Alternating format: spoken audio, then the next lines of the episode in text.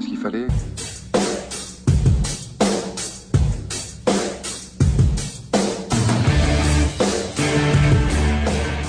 Hi, this is Booker T, the five-time WCW champion, and you're listening to SNS Radio Network.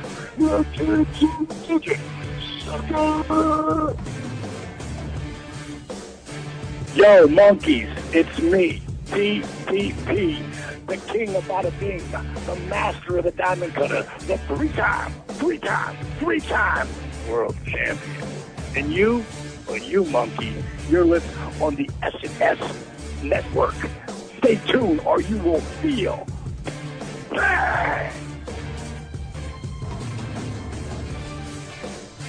Big Daddy Cool Diesel slash Kevin Nash. You're on the SNS Radio Network. Hey, this is Olympic gold medalist Kurt Angle from TNA, and you're listening on the SNS Radio Network. Oh, it's real. It's damn real. This is Heartbreak Kid Shawn Michaels, Mr. Hall of Fame 2011, and you are listening on SNS Radio Network. See ya, and I wouldn't want to be ya. Hey, you listen on the SNS Network, and that's the bottom line, because Stone Cold said so.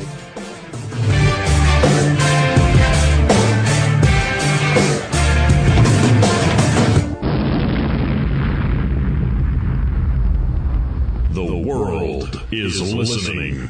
Due to some violent content, parental discretion is advised.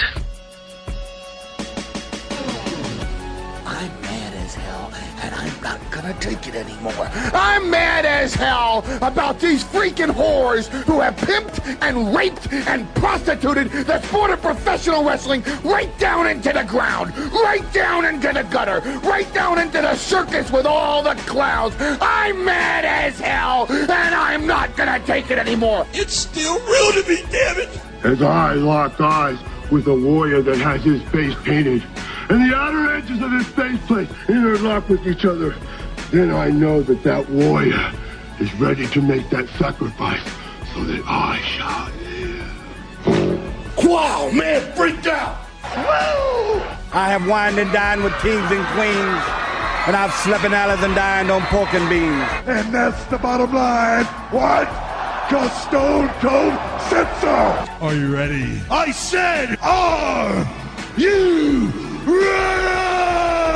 I have everybody's attention now? In anybody else's hands, this is a microphone. In my hands, it's a pipe bomb. Ladies and gentlemen, it's time for Wrestling News Live with the bad boys of wrestling radio. And you two jabronis don't even have enough class to introduce yourself? What is your name? Wrestling. It doesn't matter what your name is! Here are your hosts, the Trey Dog and JJ Sexay.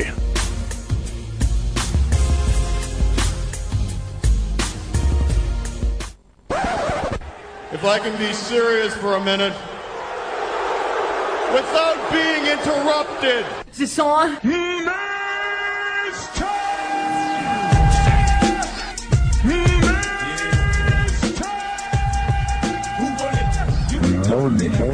C'est ça, hein? Stay thirsty, my friends. Still the icon. Still the showstopper. Still the main event.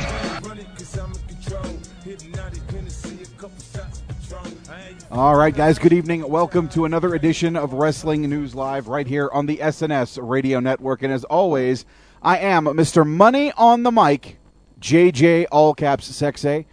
Got a lot to talk about tonight, guys. We're going to be running down last night's episode of Monday Night Raw, which saw a couple interesting things. The rise of Ryback. Miz got knocked the fuck out with a real stiff shot by Kofi Kingston. Um, we're also going to be running down the latest news of the week, including some more tidbits on the uh, the Hulk Hogan sex tape. Uh, Tammy Sytch back in the news. She's going back to rehab. So, a lot to talk about on this program. We're also going to be joined later on by uh, the fucking foreign kid himself, Chris Kelly, to give us updates on what happened uh, at Bound for Glory and what it was like to be screen captured and put on the SNS Facebook uh, Facebook page uh, as he was about to get choke slammed by one of the members of uh, what is it, the Sons of Anarchy? No, no, it's the Aces and Eights. And we'll probably talk a little fallout from Bound for Glory. Uh, so a lot of things to talk about. I'll be joined here momentarily uh, by the one and only Bronx father, Tony J. Mirabella. And uh, I'm looking forward to tonight. It's going to be a good show. I see the chat room is slowly filling up. I'm not really sure what's going on. I guess there's a lot of people tonight that are watching the presidential debate, although I can say quite honestly, it doesn't really interest me. I mean, yes, am I concerned with who is going to uh, win the election and be the president of the United States? Yes, but on some level, it doesn't affect me as much as it does you guys, being that I am now a resident of Canada, but still a proud American. Um, you know, I think I said this on Sunday Night Showdown this past week. I kind of wish that we had. Uh, if you've ever seen Brewster's Millions with Richard Pryor, I wish we had the none of the above vote, but we don't. You've got Obama, the devil you know, versus Mitt Romney, the devil you probably don't want any part of. But with that being said, joining me on the broadcast, ladies and gentlemen, he is the unofficial third leg of the tripod, or the third wing in the tripod, the Bronx father, Tony J. Mirabella. You know, it's funny you mention that because on the absentee ballot, you can basically fill in any name you like. And for shits and giggles, I was like just going to put myself or put some random name, but I didn't. Yeah, just put down JJ Sexay. I want to see if they put me down on the ballots. Maybe I'll actually win the election. Maybe it'll be so split that I'll just divide the votes. Wouldn't that be something? That would be something, yeah. Well, I'd rather have you than the two choices we got, but you got to pick one or the other. Brother, I'd rather have me than the two choices we got, but you know, it is what it is, my friend. So, how you doing today, bud? Uh, not a good start to the day, but things got better, thank goodness. So, I'm I'm pretty good right now. See, I've had a rough couple of days. I can't really divulge what happened, but um, I can say so that some money was stolen from me recently, and I wasn't very happy about it. But I'll talk to you off the air about that one. Uh, it's not something I want to I want to air necessarily on live radio, but uh, kind of got my day really fucked up yesterday, and the weather's been crappy here. So you know, it's just I don't know, man. It's one thing after the other. It seems like. Man, the last guy who stole money from me, I hit with a lead bar, and how I didn't go to jail, I don't know. Well, as long as you beat him like he owed you money, I guess it was all good. Motherfucker did. So nothing, nothing'll piss you off like being owed money, man. So I feel you. no doubt about that. Uh, so I guess without further ado, we should probably jump into um, that little thing we like to call the Raw Recap.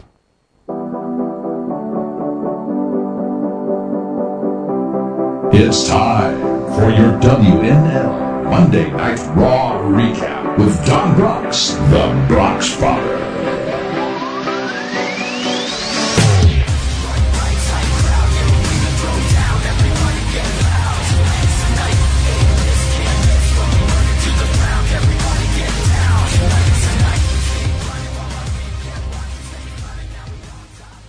Well, Raw starts off from Nashville, Tennessee.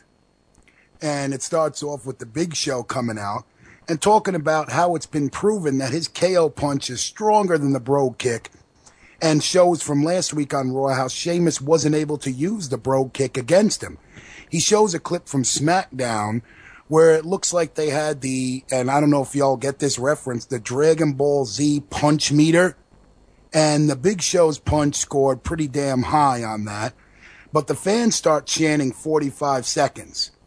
And Show says, I'm tired of this shit. I'm challenging Daniel Bryan. Now, Daniel Bryan is backstage with Kane and I believe R-Truth, and he's scared to death. And Kane is just laughing at him. And Bryan says, I'm not going out there. But then AJ, our Raw GM, tells Bryan, get out there and, and fight this guy and we have Daniel Bryan versus the Big Show. Of course, the Big Show wins. After Bryan loses, the Big Show, uh, excuse me, Kane comes out, basically starts laughing at Daniel Bryan, and the Big Show basically tells Kane to get in the ring. Kane's like, "Okay, bitch," gets in the ring, and the Big Show powders out. So that was our beginning segment. Our next segment, we have Mr. Paul Heyman in the ring He says Punk will tell you who, who he'll defend the title against at Hell in a Cell.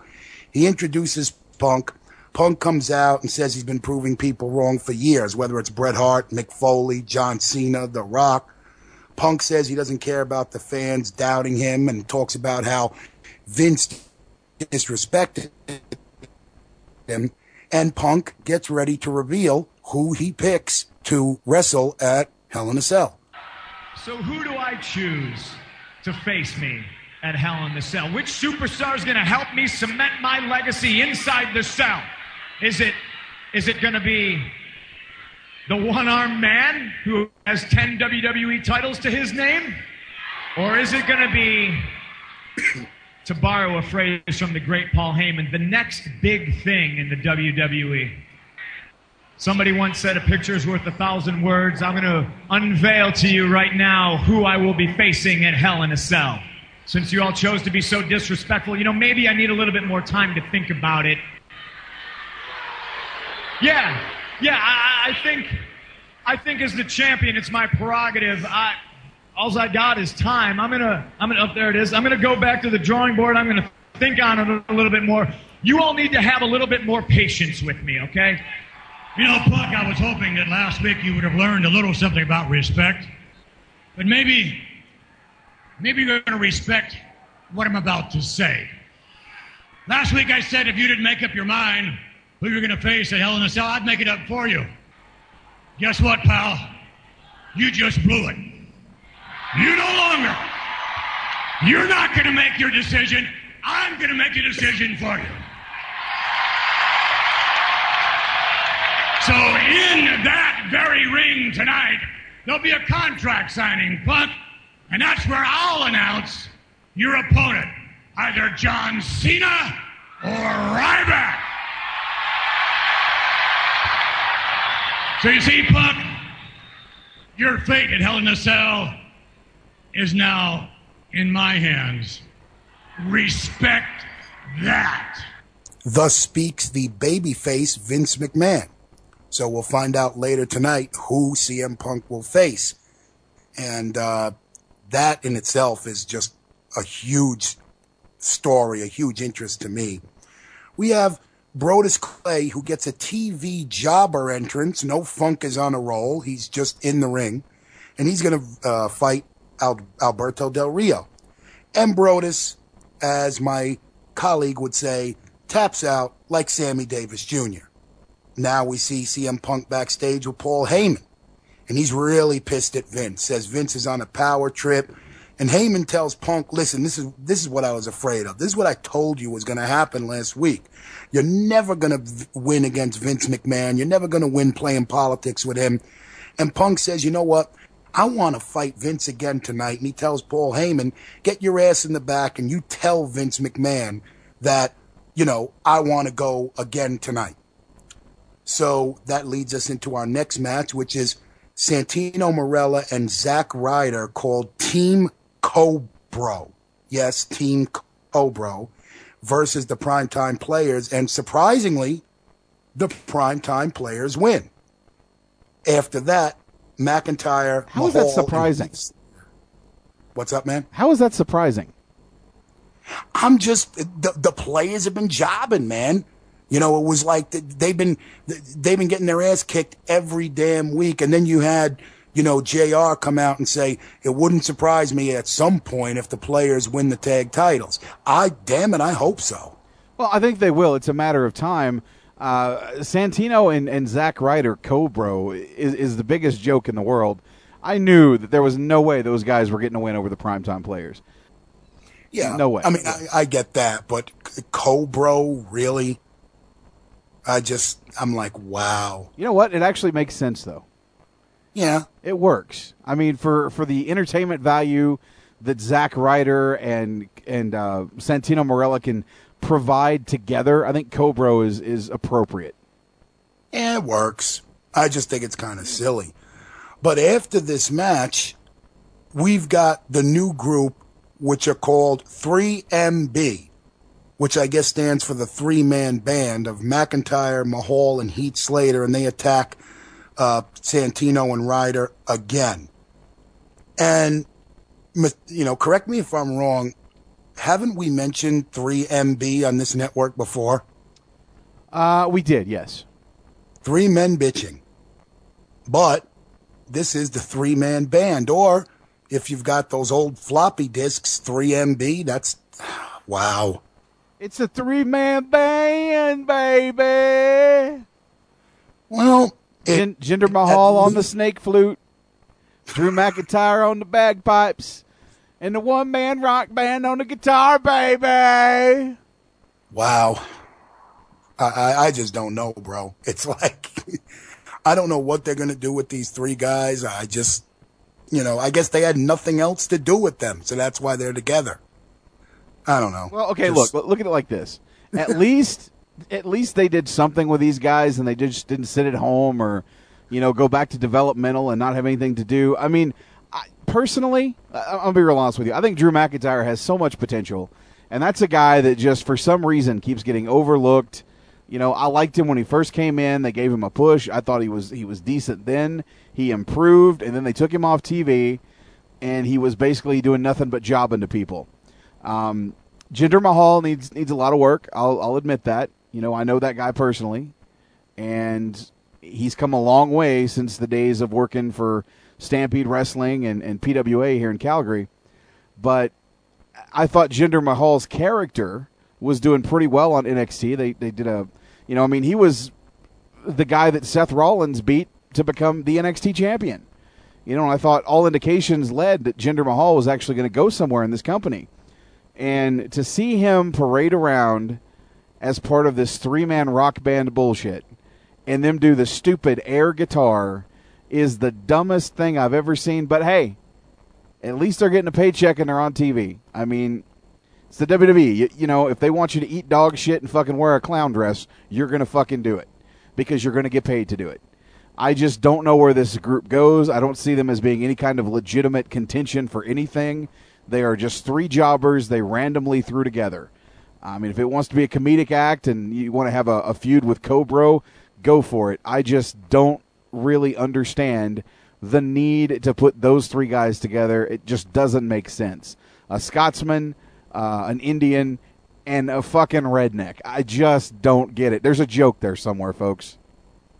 Yeah, got to be something backstage that we don't know about. I mean, it's like, really? Well, I mean, at least it they're you know very well racially mixed. Well, I guess. I mean, I, if Trey was here, he'd probably say something like, "Tell me if you've heard this one before. You got a Scotsman, a Canadian Indian, and a redneck." You know, and then there'd be some elaborate punchline. Yeah, it's like they should call them. Can't we all just get along? That'd be you know an even better tag. But they're 3MB, the three man band. Thank God they didn't go for just the band, because I know a lot of people were saying that was a team. But at the end of the day, who cares? I guess, man. I, I don't know. I'm I'm totally lost. I mean, hey, at least they're making a paycheck. Good for them. Yeah. Yeah. But anyway, Vickie Guerrero introduces Dolph Ziggler, and Ziggler cut what I thought was a decent promo. He's upset about Ryback possibly getting a title shot. He talks about how he had to beat seven other superstars to win Money in the Bank. He earned it. Dolph says Ryback is a flash in the pan. If anyone deserves a title shot against Punk, it's him. And he talks about how he'd like to fight CM Punk, win that title, and then cash in and also win the World Heavyweight title. Now, this leads David Otunga to come out and says he agrees Ryback doesn't deserve a title shot, but he says Ziggler doesn't either. And David Otunga takes a few shots at Dolph Ziggler and says that he deserves a title shot. Following this, AJ comes out and makes a handicap match, which is Ryback versus Dolph Ziggler and David Otunga. And during this match, Dolph Ziggler says, fuck this. He gets out, leaves Otunga in there to fend for himself. And of course, Ryback gets the win. Well, so, here's here's my issue with this. Dolph Ziggler has a point. Okay? When Dolph Ziggler comes out and says, "You know what? I should be facing CM Punk. I'm Mr. Money in the Bank. I've beaten all these guys. You know, I'm I'm I'm the next big star in this company." He's got some somewhat of a legit, you know, uh, beef there. But when you got David Otunga coming out, who's David Otunga beat in like six months? I mean, seriously. The guy is jobbing constantly on Monday Night Raw. So why, on God's green earth, would he have any kind of claim to say, "Well, I should be facing the champion"? I mean, Santino's got more uh, a valid claim than David Otunga does. You know, and the thing I liked about this match was that in true Ziggler fashion, you know, even though he got the loss, he didn't get pinned, but since it was a handicap match, he gets the loss along with David Otunga. Otunga's the one that gets his ass kicked by Ryback. Yeah. I mean, I'd do the same shit. I'd be like, I got money in the bank. I'm not going to get, you know, destroyed by Ryback. See ya. And Ziggles, you know, walks out smelling like a rose. Yeah. Yeah, they're they're being real careful with him. They're keeping him on the edge of that precipice for a huge push, but when they're going to execute, man, I just don't know. I mean, they're taking their time with, with this guy, but uh, no, I agree. It, it the out the initial part of it was kind of stupid, but the outcome made me happy because you got to see Otunga get his ass kicked. I'll tell you now, I think that the uh, the chances for Dolph Ziggler to cash that money in the bank in by Survivor Series or maybe before Survivor Series is looking pretty good. I mean, if Big Show and Sheamus have this match at Hell in the Cell, and Sheamus just barely manages to scrape off a win against the Big Show, I mean, think about easy pickings for Dolph Ziggler. Man, I could even see them fucking with the Big Show even more. Where the Big Show wins the title, and then Sheamus is so pissed off he hits Show with the Brogue kick, and out comes Ziggler. Show just manages to stagger back to his feet, and Ziggles gets the win on him. Therefore, another 45 to one minute title reign for the Big Show, just to drive him completely nuts. Could happen. You never know. Yeah. You never know in the WWE, but well, Vince McMahon is backstage, and Paul Heyman, who looked scared as shit, comes in to talk to him. And Heyman very reluctantly says, Punk wants to fight you, you again tonight. And, you know, if, if Punk wins, you know, you, you should probably let him pick his opponent. Vince agrees, but says the match he wants isn't against Punk, it's against you, Paul Heyman. And Heyman says, no, no, no way that's going to happen. And Vince just said, you know what, get the hell out of here. Get the, screw you, get out of here. And he throws Paul Heyman out. Now we have something rather interesting. Matt Striker is shown, and he's talking to AJ and says that Kane and Bryan owe him an apology for what happened on SmackDown. And during all this, he purposely keeps mentioning words inadvertently like crazy, nuts, stuff like that, which starts, of course, to piss little AJ off. And she says, Yeah, you're right. They do owe you an apology. She starts maniacally laughing and says that Striker will be in a match against Kane later tonight. So this whole thing with AJ, her just being nuts one minute and not nuts the next, I, I don't I don't know. It's not doing much for me, man. Like I said, man, I don't like AJ as the general manager of Raw. I mean, I was okay with her gimmick up until they put her in that role. I thought her little outfit was stupid. You know, she's she's wearing this half business suit shit where she's supposed to have cleavage, but the tie completely covers the cleavage. I mean, what's the point of having a little opening if you're not going to fucking show the cleavage? You know what I'm saying?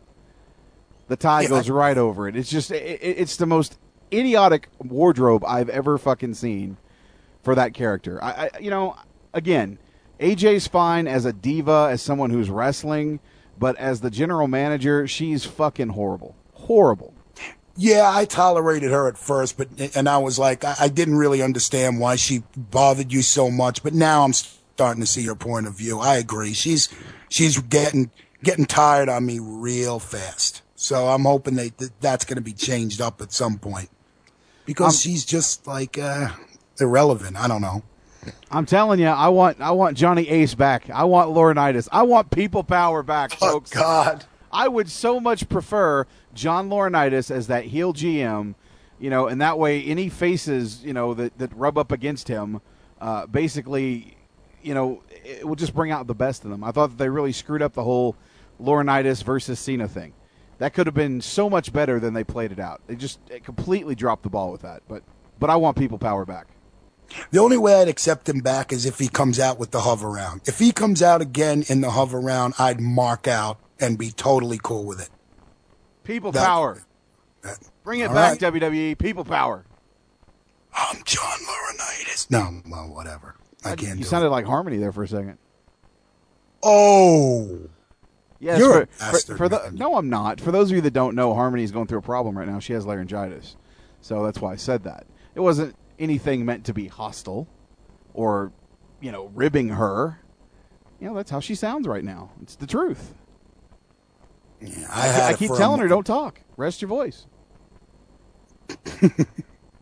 Good luck. Send me a text message. text me. Don't yell at me. Text me. What from across the room? Just beep. Okay, and you respond. If you're mad at me, just text me in caps. I'll get the I'll get the I'll get the point. Don't talk, baby. Just chill out. Whoa. Well, man. In our next match, we have uh, Justin Gabriel versus Ryu from Street Fighter. No, excuse me, Antonio Cesaro, who ends up getting a win off a vicious uppercut. Who you can? Oh yeah, I mean that was that was worthy of a Street Fighter moment. That was a vicious fucking. I'm digging Cesaro. I, I like Cesaro's character. I think he's a good U.S. champ. I like when he comes out and talks about how you know I don't need this belt. The U.S. needs me, and I think that's great. I just think that they should be playing off the fact that he's he's such a European character. You know, he's got the U.S. title. At some point, I want him to drop that belt in the trash and bring out the Euro title, because I think it would be great to have him running around and be like, "The United States isn't up to my standards. I'm the European champion." You know, I just I think that would be great. But whether they do it or not, we'll see. Yeah.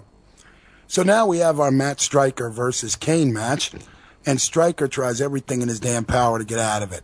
He tells Kane, I'd be fine with just an apology. Think about all the progress you've made in therapy. The WWE Universe wants competition, not mindless carnage. And, well, Kane gives Matt Striker a big old hug. But then he turns it into a bear hug, basically beats the hell out of Striker, gets the win, and then Kane starts talking shit to him, says it's a tough loss, and, you know, how you feeling now? And then starts, I am the tag team champions. I am the tag team champions. So Kane has went from this menacing character to just a, you know, just a comedy act. It's amazing. Is anybody else kind of sick of the "I'm the tag team champions" thing? Uh, it's getting old. It was old the second week they did it. It's really old now. Ooh, me, me. I'm raising my hand. I'm sick of it. But that's what we've got right now. Now, this next segment, I rather enjoy just because of the verbal carnage by the Miz. We have Miz TV with Kofi Kingston as his guest, and of course, we know what went down between Miz and Kofi on uh, that Larry King segment.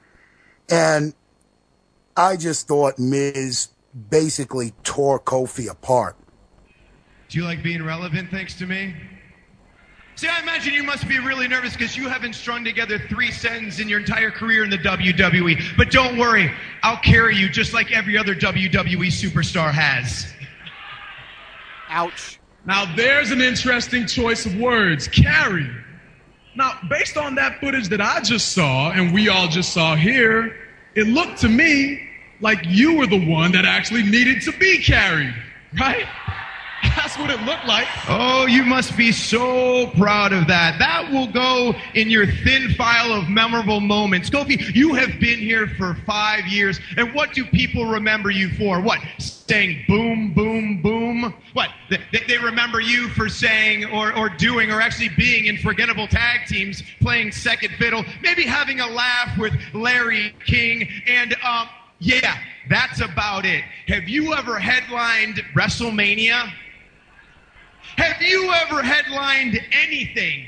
You should be thanking me that I'm allowing you the opportunity to actually be in a main event. See, Kofi, you will always just be a B player. Ouch. You'll be the guy that puts smiles on people's faces, while I'm the guy that they will never forget. Comments? Thank you for this for this pep talk, Miz. You have truly inspired me to step my game up. And being that you've got me so fired up, I just might step my game up tonight in a match against you. You want a match with me tonight? Do you all want to see a match between The Miz and Kofi Kingston? Really? Really? Really? Really? I don't back down to a challenge. You're on. Sorry, I had to just keep the realies in there. But Really? I mean, you know, after this, he continues to verbally attack Kofi, and then Kofi physically attacks The Miz, and that sets us up for a match later on, which in retrospect, maybe The Miz shouldn't have accepted, but we'll get to that later.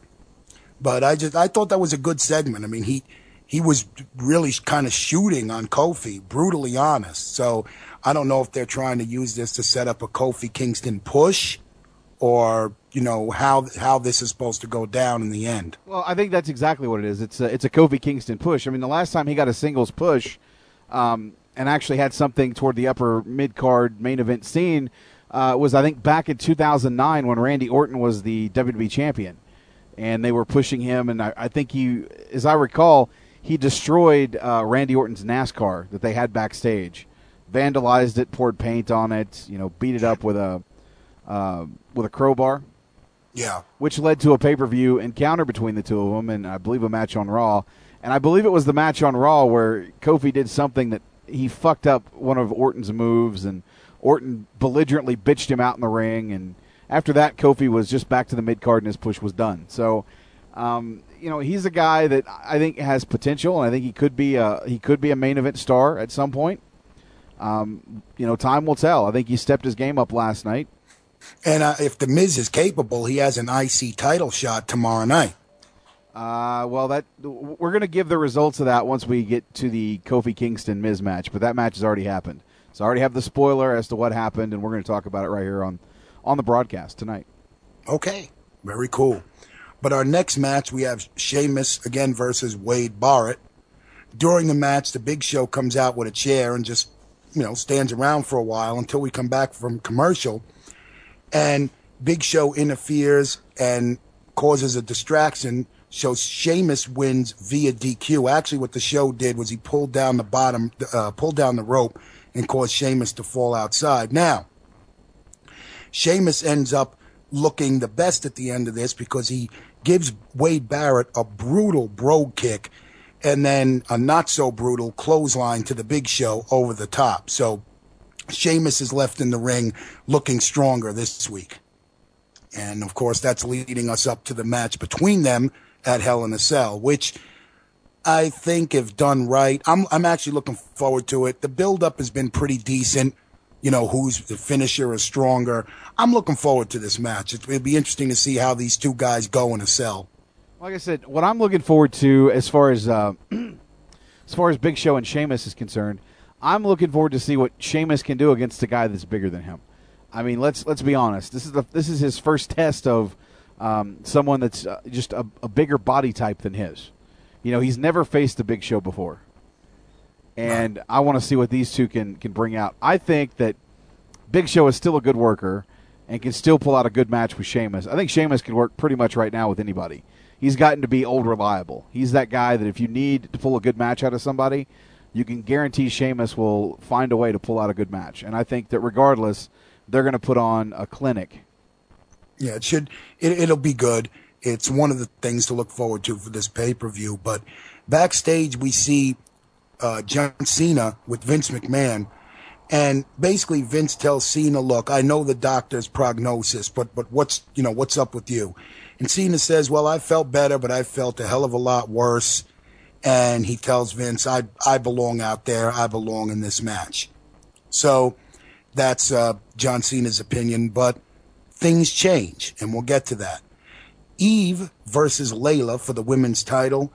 Eve retains, but does so with Layla having her foot on the ropes, and the referee blatantly misses this. So this, I think, will set up a rematch between these two again. And um, you know, we have this whole thing which which I I was a little confused, and I tried to look this up today. Did something happen with a blonde wig? That someone found a blonde wig? Yes, yes. Basically, if you remember, uh, who was the champion? Uh, God, it's the diva shit, and I'm I'm starting to forget. Wasn't it Kaitlyn was supposed to get her title shot against uh, Layla, and then supposedly somebody jumped her from behind, and they had security footage, and it showed somebody, a blonde, that jumped her, and then that's when Eve thought it was Beth Phoenix, and then that's when Eve ended up winning the title. So that's where they're going with the whole blonde wig thing. Supposedly they found a blonde wig in Eve's uh, locker room on SmackDown or something, or you know, and, and, that's where the whole angle played out with the whole blonde wig. Right. And, and like you said, oh, hold on a second. Uh, to counter a point that was made in the chat room, uh, the guys are saying that Mark Henry's a bigger body type than Sheamus. I'm not talking double wide, guys. I'm talking a seven foot four frame versus Sheamus. Yes, I know Mark Henry is a lot fatter than he is, but when I say bigger body type, I'm talking about giant size. We're talking seven foot four. Yeah, big all around. You're talking about reach now, you know, which is you know something totally different than yeah. Yeah, Mark Henry might be thicker, but he wasn't taller than Sheamus. Was my point. Right. No, I got that, but we have again Kane and Daniel Bryan backstage. They're arguing, yes, no, yes, no again. And Bryan says if Kane thinks him getting beat by the Big Show was funny, Kane should face Big Show next week on Raw. So it looks like we have a match for next week on Raw Kane versus Big Show. Um, now we see Vince backstage with Ryback. Vince thanks him for helping him out last week, but Vince says everybody thinks that you're just heartless, vicious, unstoppable. You're a monster. You're this just you know, massive guy who doesn't really give a shit about anything. And Ryback's only response is, feed me punk. And he walks away. And Vince goes, well, I'll take that into consideration, which I thought was great. but, you know, th- that was, you know, both guys, well, Cena pleading his case, Ryback just staring Vince down as he, you know, does all the time to everybody. We have the Rhodes Scholars come out, and we're told that because Rey Mysterio has the flu, the tag uh, team tournament will continue next week. Before we get a match, we show 3MB in a concert somewhere in Nashville doing something, which just was to me a, a waste of freaking airtime. I don't know what that was about. It wasn't a concert; it was more like a sound check, and then they were thrown off stage by the bouncer. Yeah, I, I Again, we talked about that before, but we have the Rhodes Scholars versus Primo and Epico. The Rhodes Scholars win, so hopefully next week when Rey is okay, we'll see that match. And um, well, and, and and consider this: if they postpone the tournament because Rey and uh, Rey Mysterio was sick, that's pretty much going to tell you who's going to end up winning this tournament. Right. Think about it, because if they would have done it any other way, it's like, well, he can't compete this week. You guys are disqualified and then the Rhodes Scholars would have went on to do this. So I think it's it's pretty safe bet right now to know that Sin Cara and Rey Mysterio are going to be your next tag team champion. Yeah, yeah, I, I can see that, and we've talked about that before on, on how that would probably fit. But you know, yeah, for them to blatantly admit, you know, like you said, just say, hey, they can't compete too too damn bad. This is wrestling. You know, you don't get sick in wrestling, but no, they acknowledged he was sick, and, and that's what we got. But now now comes the big pink elephant in the room, The Miz versus Kofi Kingston. And good match until the end where Kofi gets his finisher on The Miz. And I mean legit, legit kicks The Miz right in the freaking head. The ref does the X sign and Kofi goes over. But I mean, wow, that was a, that was brutal. I, I saw that and I was like, holy shit, Miz is fucked up. Well, yeah, exactly. I mean, it went from being WWE to UFC because, I mean, I swear to God, when I watched the replay on that, Miz just barely turns around, and as soon as he does, doesn't have time to get any, you know, his hand in front of his face or anything, and Kofi just knocks the bejesus out of him. I mean, you look on the Miz's face, if you slow mo that motherfucker down, it's like, Whoa. you know, he looks like he was just legit knocked the fuck out. Um, I, you know, I, I don't think he knew where he was when the trainers were attending to him. But yeah, pretty legit injury there. Uh, supposedly, there was an update given on WWE.com today saying that uh, he did not suffer a concussion. He did get uh, busted open over his eye and it was stitched up, uh, but basically that he was cleared. Now, with that being said, the story going into this match, if you paid any attention to Jim Ross's commentary, was them putting over the fact that Kofi's a guy who is just too nice. He hasn't stepped up his game, and he's just been stuck in a rut. And they're really playing off the fact that Kofi needs to be more aggressive. And of course, we saw that aggressive, uh, was a Trouble in Paradise, spinning kick, and he just nails The Miz with it, knocks him out clean, gets the victory. For those of you that might check out uh, the main event tomorrow, if you have that channel, the iOS or whatever it is, and can watch it, um, we get a new Intercontinental Champion, guys. Kofi Kingston is officially the new Intercontinental Champion. He beat The Miz. So Are there you you go. Wow. No, they've been putting pictures of it uh, in the in the chat room all night. So Kofi Kingston. Oh, I'm sorry, Ion, not iOS. I don't know what the fuck I was thinking. Yeah. Ion is the is the channel. I don't get it, so I don't watch it. But uh, yeah, Kofi Kingston, The Miz. Tomorrow night on Ion, Kofi Kingston, your new Intercontinental Champion. So it looks like the push is beginning for Kofi. Not really sure where this leaves The Miz, but there you go. I get Ion. I may I may check that out. You know, just for the hell of it, just to see that that title change take place. Wow, that that's pretty that's pretty cool. Congrats to uh, Kofi Kingston. You know, let's see where it goes from here. But I gotta say, and the ending of Raw was something that has stirred up a shitload of controversy. I'm, I'm sorry. I'm sorry. I was just I was just thinking to myself about Kofi Kingston's music. You know, SOS. I hear them shouting. I was just thinking since I fucked up with the iOS thing. It's iOS. My iPod's not working. But not only that, not only that, I want to ask you something real quick before I, I close this out. Was Raw sponsored by the new Dragon Ball Z game last night? Because we got a Dragon Punch and a Hurricane Kick. Oh yeah, yeah. It should have been. It should have been at least uh, sponsored by Street Fighter or something, man. And and does anybody else wonder why Kofi went from being Jamaican to now West African, but yet he still has the Jamaican music? I mean, Well- I, they should have changed his music. I mean, I like the music. Don't get me wrong; it's catchy, but it just it's not very Jamaican. Well, I mean, it, it is Jamaican. and He's not Jamaican. Is my point.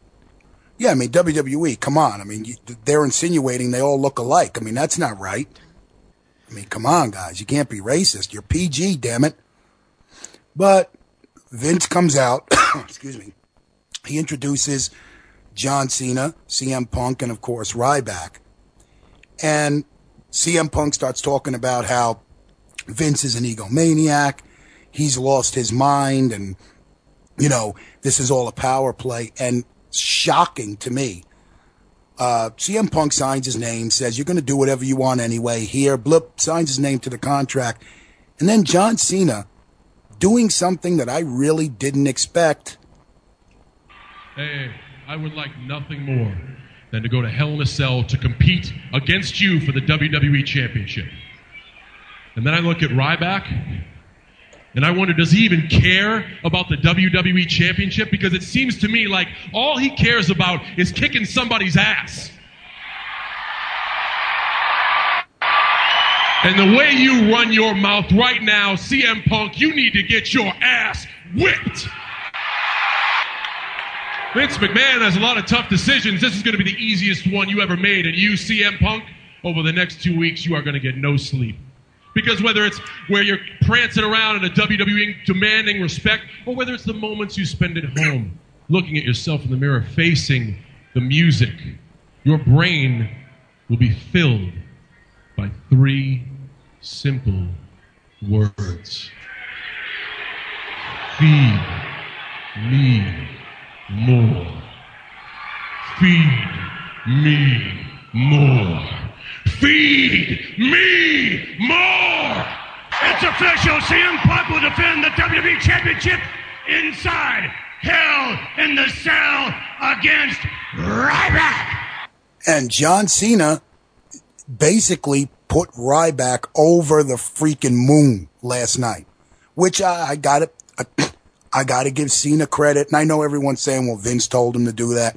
Yeah, but still, I mean, Cena did a great job because now that, you know, the kids who might have been disappointed to not see Cena go for the belt, they can say, well, yeah, but Cena gave the thumbs up to Ryback. So being John Cena said so, let's get behind Ryback. So I give kudos to Cena. He did a great job putting him over last night.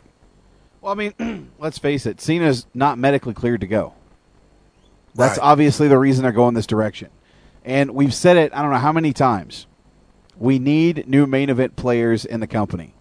You know, it shouldn't be the John Cena show anymore. It needs to be about other people. John Cena needs to be a supporting character. John Cena needs to help establish new characters. And we got that last night. We got that he is trying to get behind Ryback and trying to help give this guy a push. You know, there are so many scenarios though that come into this now because people have been talking, you know, just in, in the SNS group, people have been talking about, well, is it possible Cena could be a special guest referee? Is it possible that Brock Lesnar could get involved somehow? Because a lot of people are thinking it's too soon for Ryback. Well, but before we jump on that train of thought, let's go ahead and break down the show. What was your letter grade for last night's Raw? Wow. I, other than the ending, and I like the, the the Kofi Miz interaction, but I'll tell you, to me last night it seemed to really drag. I'm I'm I got to go with a C plus. It was just too damn gimmicky for me. Too much too much Kane and Bryan. Too much kind of backstage bullshit, in my opinion. I'll go with a C plus. See, I'm to go with a flat C because I found the show to be completely boring, except for the Kofi Miz match. Um, I, I did enjoy Antonio Cesaro, though. I, that guy is just awesome in the ring. I can't wait to see what they do with him in the future. And I liked the ending, per se. But to me, it was just a C show. It was a boring three hour drag on. I, I fucking hate three hour Raws. You know, I've said it before, and I will continue to say it. I think they're wasting too much time. They give you that extra hour, and you're not putting matches in. You're putting in more comedy segments. You know, I, I want to see wrestling. I don't want to see you know segment A, segment B, segment C, one match in an hour. I just I don't want that to happen, and that's kind of the way they're going. To me, I think that third hour drags on. It's obvious the third hour is what's killing the ratings for them because people are getting tuned out of the show. They don't want to watch a three hour show. No, I agree. I agree for all the reasons you said. And I mean, it's like you, you're, it's like getting a shitty pay per view every week. I mean, th- th- well, all right, two hours, 20 minutes after you get through the goddamn commercials, but still, it's too damn much. It, it's just, it's a little bit overkill. I can see by the end of the year, this just going wah, wah, wah, and them going back to two hours. God, I hope so. Well, you know, like I said, I would be okay with that third hour, whether it's the hour before the Raw even starts. I would say that first hour, just make it, you know, NXT or something. Put on some other programming before Raw. You know, but but don't do a three hour Raw. I I just I think it's ridiculous. No, I agree. It, it it burns you out, and and it's it's it wouldn't burn you out if there were more matches, but it, just the backstage stuff and and the, the comedy segments and all the shit that they do. No, I agree with you. It, it it's way overkill. Now, to what you were talking about before, and this was something I wanted to talk about anyway. Um, Ryback, a lot. There's a lot of a lot of feedback going on right now. People are saying he's not ready. Who is this guy? He recently did an interview where there was comparisons brought up between Ryback and Goldberg, and Ryback said that you know he just because he's a bald guy, you know, people throw out those comparisons because there's a streak, you know, and he says that you know Goldberg was in it for the money. He doesn't love the sport. He well, it's not really a sport, but he doesn't love the business. Um, he was just in it for the money, and Ryback is there for the long term. He lives and breathes this business, and it's not about the money; it's about entertainment you know, and he says in every way he's a better wrestler than Goldberg. I believe he is a better wrestler than Goldberg. I'm not to say he's a better athlete than Bill Goldberg because Bill Goldberg was a former football player and a pretty good, a pretty good one at that. Um, you know, but I think that he does run circles around the wrestling talent of a Bill Goldberg. You know, but you got to consider this too. Ryback has been in this business for the last seven, eight years. You know, Goldberg was thrust into uh, the main event scene uh, green as goose shit. And even so much to the point that one of his matches, he ended up ruining the career of Bret Hart by giving him a stiff donkey kick to the head. And it, it, it that was it for Bret. That ruined his whole career. You know, uh, you know, I, I think the comparison is not justified between the two because he's not Goldberg. What? Because he has a winning streak, he's Goldberg. I mean, is it similar? Yes, but it's not the same character. It's not the same gimmick per se. Um, but I think Ryan Reeves has a lot of potential. I think Ryback has a lot of potential. And where it goes from here, I don't know. Do I think it's too soon for him to be in a main event situation? Yeah, I do. I think that they had a perfect lead in uh, with The Miz. I would have much rather seen Ryback go through The Miz, take that Intercontinental Championship, and remain undefeated for another year and beat everybody that came in front of him as the Intercontinental Champion, and then next year get that build up to where he's the big deal. Now it just seems like it's hot shotted. Well, yeah, and to, to add to that, the, the, another difference is they're not putting Ryback. I mean, at a time it was like you saw Goldberg defeat 15 guys, and they were like, "Well, he has a 200 guy uh, winning streak." They're not making it ridiculous like they did with Goldberg. You understand? You know what I mean? Well, but, but, it was like okay, you make a good point there, but uh, with WCW, it was he's up to 78 folks you know you're not hearing that in the wwe they're not saying he's got 37 wins against people and right, it's all right. handicap matches if you want to compare ryback to somebody compare him to vader because vader used to wrestle handicap matches on wcw saturday night and he would take on two or three guys at a time and to me, that's what Ryback is more like than a Goldberg. Because Goldberg, uh, other than the night he won the World Heavyweight Championship, he went through, I think, Scott Hall, and then he went through Hogan. It's the only time he ever wrestled multiple guys in one match. Yeah, true. and I think, though, that at this pay per view, there's no way you know it's a it's a pay per view main event. It ain't going to be a two minute squash. We're going to finally which I think it's kind of unfortunate they're doing it at a pay per view for the title in Hell in a Cell, where you'll finally get to see Ryback go the distance, you know, go a, a longer match than you're used to seeing him. And I think if he does well, and I'm sure he will do well, that in the fans' eyes will put him over to show that he can go. I'll tell you right now, I'll give an early prediction. I don't see him coming away with the title. If he does, I think it would end up being a mistake of that they've done so many times with guys like Sheamus. Um, you know, putting the title on a guy when he's he's not ready. But the problem is, after what we saw last night with Ryback just dominating CM Punk at the end of the show, how do you see CM Punk beating Ryback clean? Well, that's just it. Hell in a Cell, it don't have to be clean. There's no disqualifications, Bronx. Anything goes in a Hell in a Cell match. I mean, if you want my honest opinion, let me lay this out for you. And I, I think this is, you know, pretty obvious to everybody. You know, okay. who is who's with CM Punk right now? Paul Heyman. Paul Heyman. CM Punk's mm-hmm. a Paul Heyman guy. CM Punk is the WWE champion. You have Ryback go in a Hell in a Cell match for that title you know, I almost see shades of the Hell in a Cell match in '97 when Kane debuted.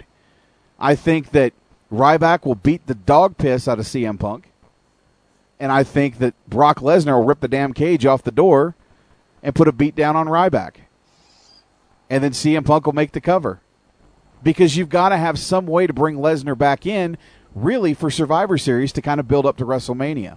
You know, they're talking about a traditional 10 man Survivor Series match. So think about it. You got CM Punk, you got Brock Lesnar, and you could probably throw a couple other guys on that team, obviously, against, you know, John Cena and Ryback, and obviously a couple guys, maybe even Triple H, shows up at Survivor Series for Team Cena. So I think there's possibilities there to have a really big match at Survivor Series.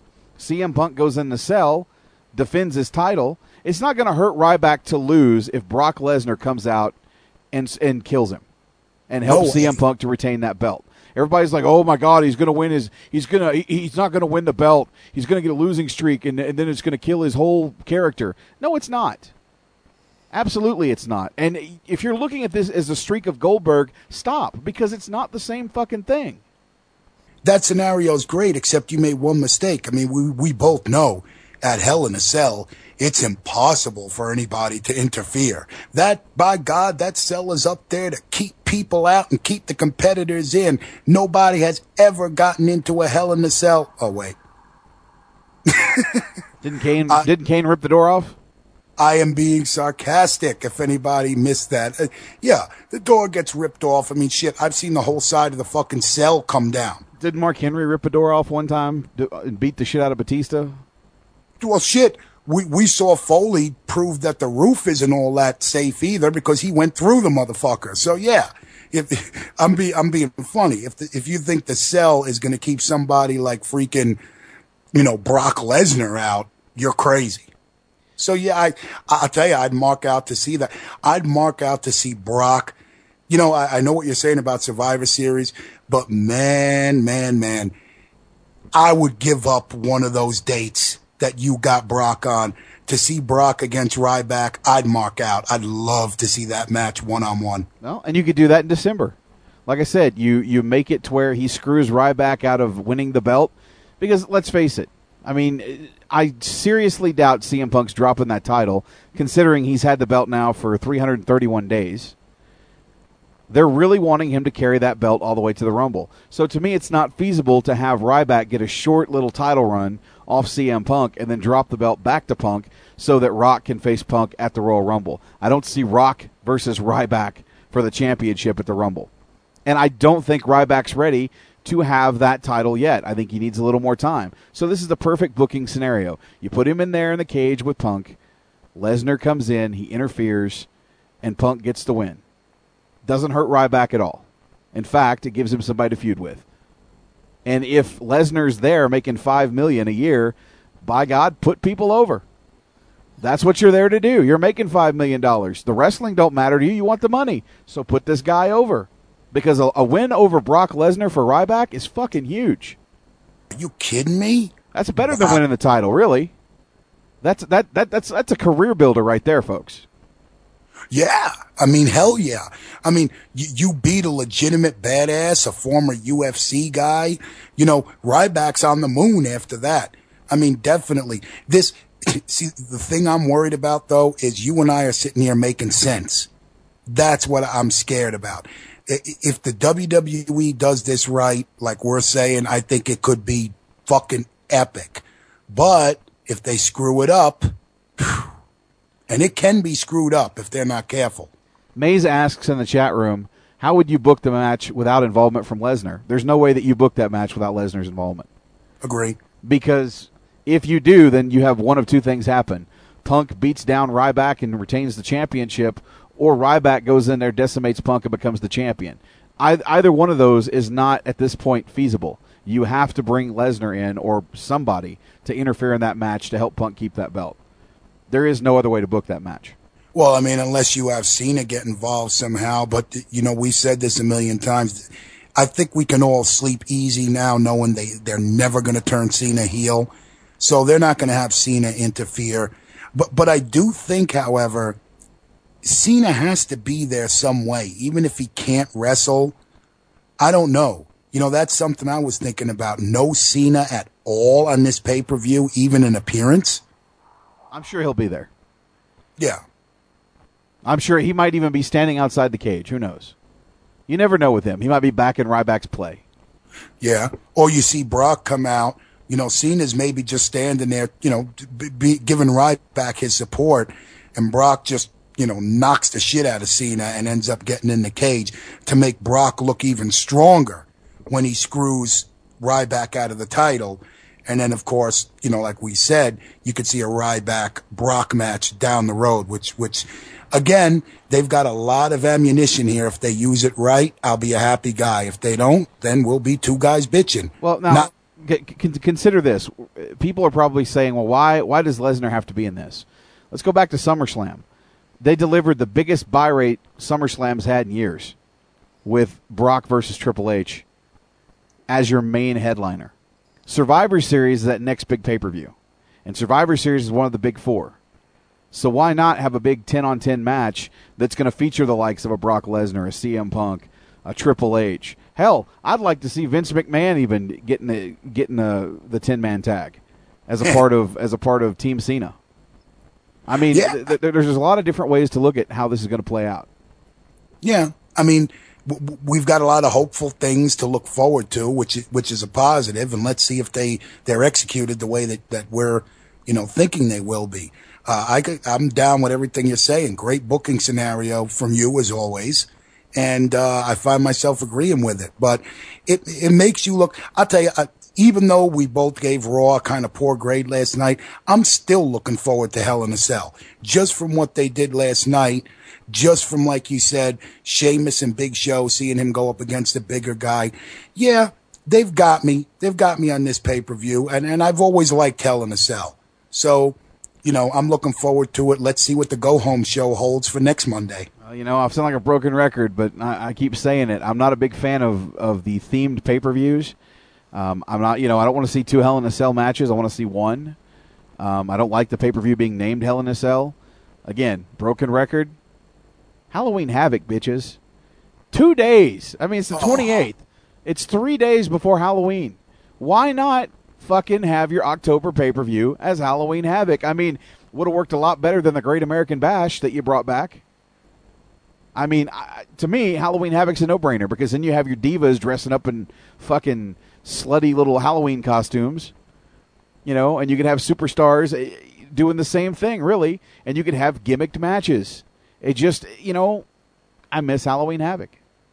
Yeah, me too. And you know what? Have your Hell in a Cell one match at Halloween Havoc and have that fucking cell decked out. I mean, Halloween decorations. You could do it so freaking great.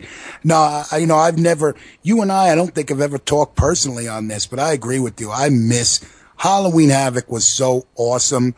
And, uh, it's a pay-per-view that I greatly miss.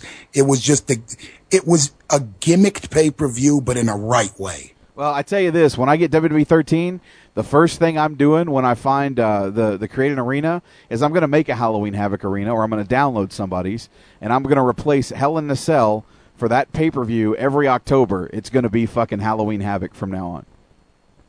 Oh yeah, I'm gonna have some fun with that. Get my booking on, folks. But anyway, I, so basically, this segment was about is Ryback ready? I personally don't think he's ready to be the main event guy, but I think he's getting there. I don't think he's winning that championship at Hell in the Cell. I told you where I think this is going to go. It's a slow build for him. I think by WrestleMania, he needs to be in that main event spot. Yeah, and he's well on his way. The, you know, the fans are already behind him. He got that great, you know, rub from Cena last night. So him losing, him losing with interference from Brock Lesnar, you really think that's going to hurt him? I mean, shit, the Raw following Hell in a Cell, you see Ryback just where they're talking about security's trying to contain Ryback and they can. He's tearing apart the backstage area. People are running scared. You have him go absolutely ape shit nuts the next night. He still looks like a million bucks. I agree. And uh, just before we hit this first commercial break, we are 14 days away, folks. Two weeks from the release of WWE 13. Two weeks. Next week, on this very program, we will have an interview live on the air as we go to air with THQ's own Brian Williams in regards to WW13. Next week, October 23rd, right here, Wrestling News Live. Oh, yeah. Yeah, get your questions in on the on the SNS Facebook page, and I'll just sit back and let JJ talk about something he's expertise on, gaming. You know, I may throw in a question here and there, which JJ will be like, "That stupid fuck," but you know, hopefully it'll work out. You know what? Maze Maze says in the chat room, I requested off for W13. Judge me.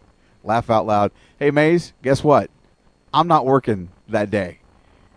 I'm going to get my game and I'm going to play it all fucking day. And then maybe I'll do wrestling news live. Or maybe I'll just be here by myself or talking. Bronx will be doing it while I play. Who knows? I mean, that, that could happen. It would be cool for me to do it, but still have you like on air in the background. JJ, you still playing? Yeah. Okay, man. I'll talk to you in a little bit. Hey, it's JJ Sexay. I'm just coming in with some live reports from my WWE 13 uh, universe. Yeah, I can see that happening. That'd be fun. but anyway, with that being said, we're going to take our first commercial break, come back, read the news headlines of the week, including some stuff with uh, with Tammy Sytch and the Hulkster brother. Right after this, it's going to get wild, brother. The following announcement has been paid for by the New World Order. It's Big Sexy Kevin Nash. Hey yo, say hello to the back. Scott Hall. Scott Hall and Kevin Nash are the true World Tag Champions.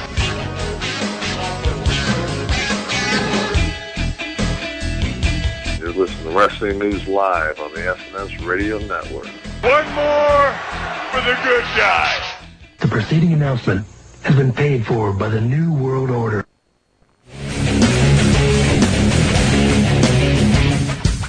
WrestlingOnline.com, the official news source of Wrestling News Live. You're looking for the latest news in the world of MMA and professional wrestling. Log on to www.wrestling-online.com and sign up for the largest and longest running newsletter on the internet today with over 26,000 subscribers and over 3,000 issues. And the best part, just like WNL, it's free. Once again, that's www.wrestlingonline.com.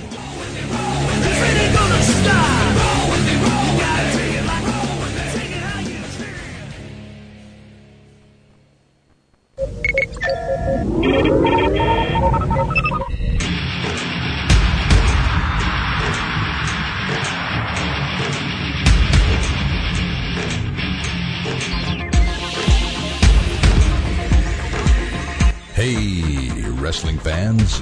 Do you want a break from the day to day ins and outs of the WWE, TNA, and Ring of Honor? Do you like talk radio that pulls no punches? And do you like your sci fi and fantasy? Well, tune in to the Elite Force podcast each and every midweek with Chuck W. And each weekend with William Walkie Walker and Mindwipe. Exclusively on the SNS Radio Network and the Chris Jones Gaming Network. Yeah.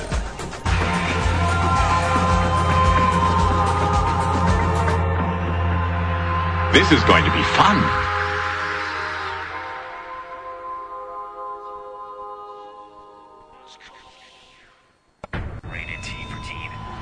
Welcome to the revolution. Do you know why I am the leader? Because I'm the best in the world. I put attitude back where it belongs. So join me.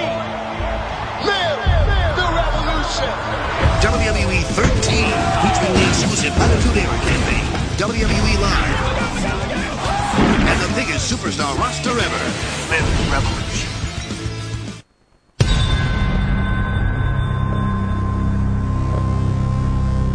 He wasn't always the best in the world, but he always believed he was. A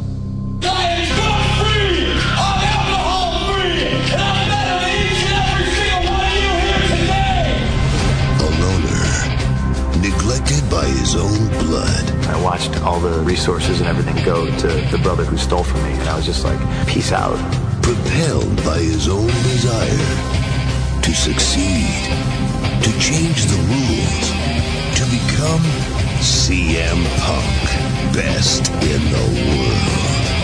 In this exclusive compilation of never before seen interviews and untold stories, explore the straight edge superstar's personal sacrifices. I can't tell you all the things that I neglected and, or missed or just completely ruined. I wasn't into burning bridges. I would blow the bridges up like while I was still on them. His struggle for recognition within the WWE. You look at the dude and think, oh, this is the guy that's going to go park our cars, or this is the guy that's going to steal our car. One of the two. Nobody in WWE knew what to do with him. They just signed a guy that had some buzz.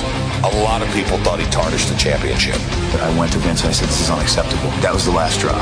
And the infamous moment that rewrote CM Punk's destiny. They're going to give you a microphone and they want you to air your grievances. I have a lot of things I want to get off my chest.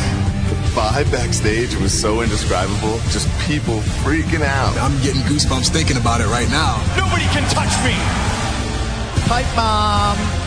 CM Punk. Best in the world. Coming soon.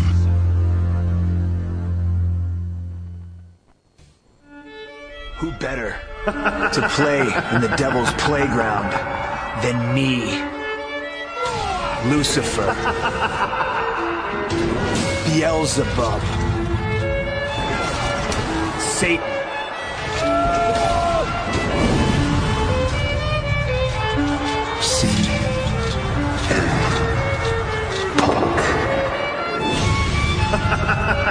嗯 嗯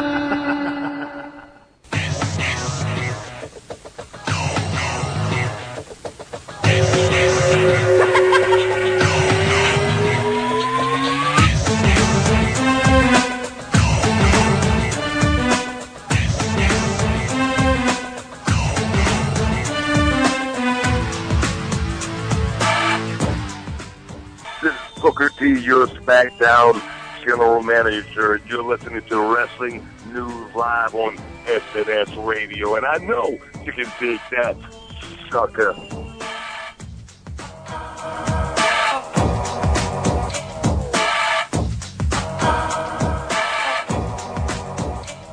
right, guys, we're back right here. Wrestling News Live on the SNS Radio Network. As always, I am Mr. Money on the mic, JJ, all caps, sexy.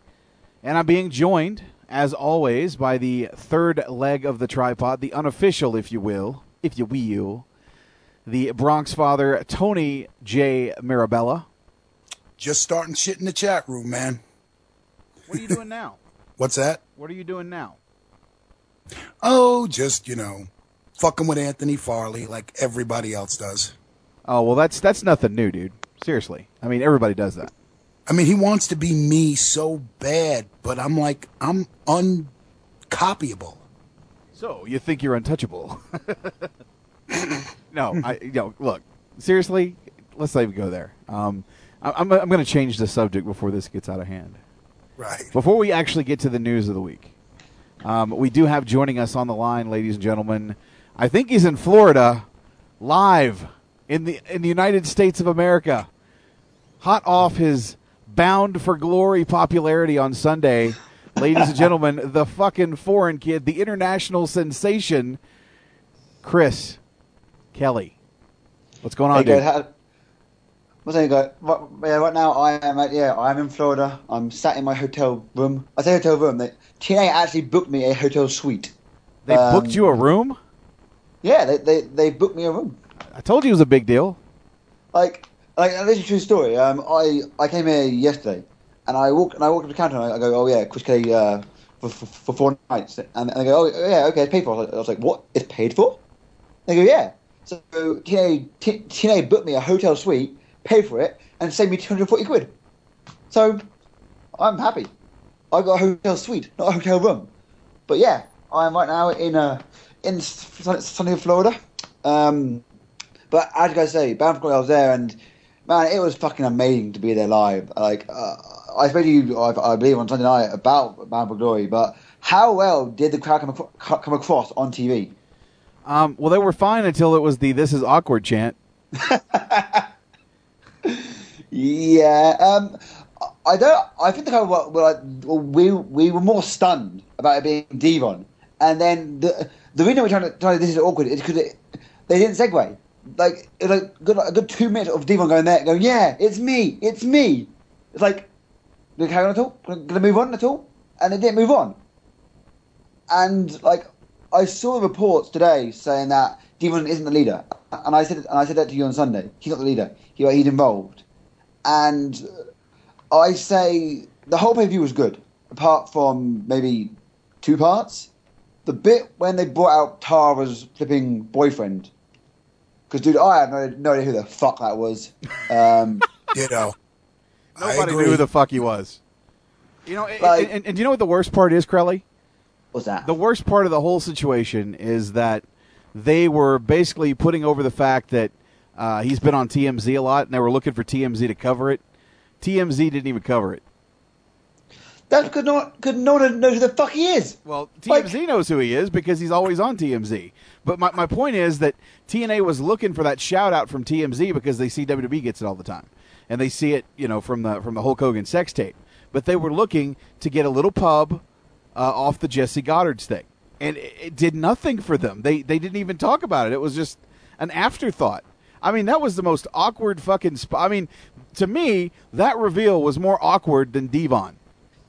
And what it was, that whole reveal, it overshadowed the fact that Tara won the belt.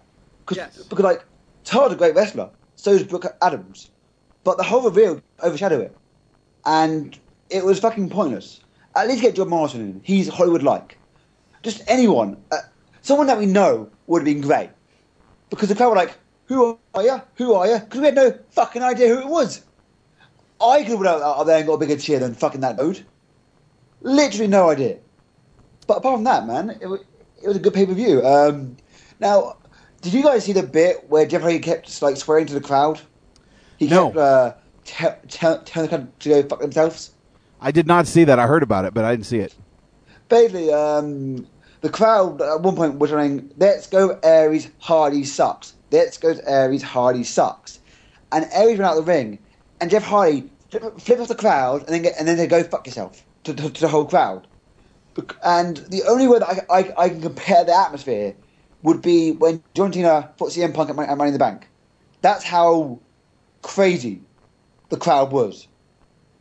And by no means was that really field. I mean, the, the below the hard camera, it, it was ta- it was tarped off. Uh, apart from that, like the crowd was fucking insane, man. And apart from the the Jesse what's his fucking face name reveal, I thought it was the best be- best pay per view that I've seen by T- by TNA in, in, in the last two years or so. Well, you know, again, I, I don't watch a lot of TNA, but I will say this: um, I wasn't a big fan of the opening match with Rob Van Dam and uh, Zema Ion. I thought squashing Zema Ion that quickly and putting that belt on Rob Van Dam was a mistake. Um, again, Rob Van Dam should be putting this guy over. Well, like when I, I um after the show, they went back to the bar, and I, and I was speaking to uh to RVD, and he and he goes to me, well, the the the, the reason I got the belt now is because Ion had beat everyone had beaten everyone in, in the division, and that division had gone stale, and they wanted to, have me win the belt, so now they they can be they can be new challengers, but don't worry, in a matter of time, Ion will be back and challenging for it. And I get that. RVD is a much bigger name than than, than Ion. Even if I, even if I, I, I, RVD put over Ion, um, RVD brings in more names and more money in terms of merchandise than than, than Zema Ion actually ever, ever will. Well, yeah, from And- that standpoint, I, I can understand that, but Hmm. And what and what do you guys think of um, Storm versus Roode? That that street fight. I went back and I, I went back and watched it before the show tonight. Yeah. Um, what a match! But I I think Storm bladed himself way deep, man, because there were points where he literally looked like he was about to pass out, legit. Yeah, I mean, uh, at, like, at the after party, like literally, he had a giant fucking plus on his face, and like, man, are you running? He goes, uh, "Yeah, but I think I think I, I might be a bit, a bit a bit dizzy, so I I go a shot of Jägermeister to, to to cure that pain." But yeah, dude, uh, I I asked him about King Mo, and he goes, "Well, you know what? It's what the company wanted." But then I asked Creative to have him have a limited role because me and Roode wanted to tear the house down without um, Mo being there, and that's what they did. Like that, there, in my opinion, match of the night, and that could challenge match of the year. I mean, I put that on, on par with um, Taker versus uh, Triple H at Mania in terms of like storytelling, in terms of emotion, in terms of crabbing into it. And I, you know, again, I, I agree. I think it was a great match. It was definitely best match of the night. It was hard for anybody to follow that, um, but I absolutely loved it. Yeah, I felt bad for fucking Al Snow and uh, Joey Ryan for, for, for, for trying to follow that. Like the crowd, the crowd was spent. We we had to relax, and then they give us Ryan versus Al Snow. And I saw on Twitter p- people were moaning about the fact that a loser of the gut check managed to get get a pay per view match on Bound for Glory, and the winners are, and the winners are nowhere. Now my response to that is that's because jo- Joey Ryan is a much better wrestler than any of the winners of the gut check. Joey Ryan is TV ready, unlike anyone on the gut check. And eh. uh, so carry on. No, I'm sorry, Crowley. I was just going to say, and I think that to some extent we know the gut check is is gimmicked. You know what I Yeah. mean? It's not a full shoot. So I agree with you. I mean, this guy has the most charisma, and on TV he's the most talented. So I get what you're saying. I agree with you. Well, I mean, let, I mean, let, us be real honest. This was this was scripted from the from day one. They had all these plans in motion with Joey Ryan. If you think that it was it was legit that he had real heat with them, this has been a, the game plan for the longest time. It's him trying to work a shoot, and I mean they pulled it off. Um, I thought the match was decent. I got to ask you though, what was the live crowd like when Matt Morgan came out and fucking big booted Al Snow? that was shock value. I mean, like because um, the way it's set out is like the the entrance ramp was actually at an angle, and he ran from like kind of a, a corner of the arena, and there was a holy shit chant. I'm not, sure if if, if if came across on TV, but we all were expecting um, Morgan to kick the shit out of uh, Joey Ryan, unless they're going to go for like Joey Ryan having Matt Morgan as, his bodyguard. But I mean, it was like it. it, it I can't really put a word. It, it was a great night for me. It it was a great night, great weekend. I mean, all in all, I had a great weekend. I met every single person on the roster. I even queued up to see my best friend Magnus at the meet and greet. Um, I bet he was so happy he could shit. Oh, dude, um, he, like, cause like, I queued up and he and he was looking down, like starting photographs, and he goes, "Hey, what's your net?" He looks up and goes, "Net." And he goes, "Damn it." I was like, "Oh yeah, I'm Chris." And he goes, "Oh damn it." I was like, "Yeah, Chris, age Crane." He goes, "Age to age creepy." Yeah, yeah. And I, and I got a photo of him, and literally he is looking the other way. He did not want to be in that photo. He didn't want me to be there, and he, he and he didn't even shake my hand. I, I put my hand out to shake his hand. He ignored my he he ignored the handshake. What did you do to him, Crelly? Um, Why does he hate you so much? Well, I, I thought I thought it was because I do like podcasts and like do radio and, what, and whatnot, and that and that was the reason that he told me on Twitter. But when I spoke to his friend, um, he told me that it's because I bought Mickie James a drink in Scotland at the TNA UK party like, last year. And he thought that I was trying to bang Mickie James that night, and me buying buying her a drink was me trying to hit on her. That's where it wow. from. That's where it all comes from. If, Um, if if he's that insecure, a guy that looks like that is is insecure over you. He's got some serious problems.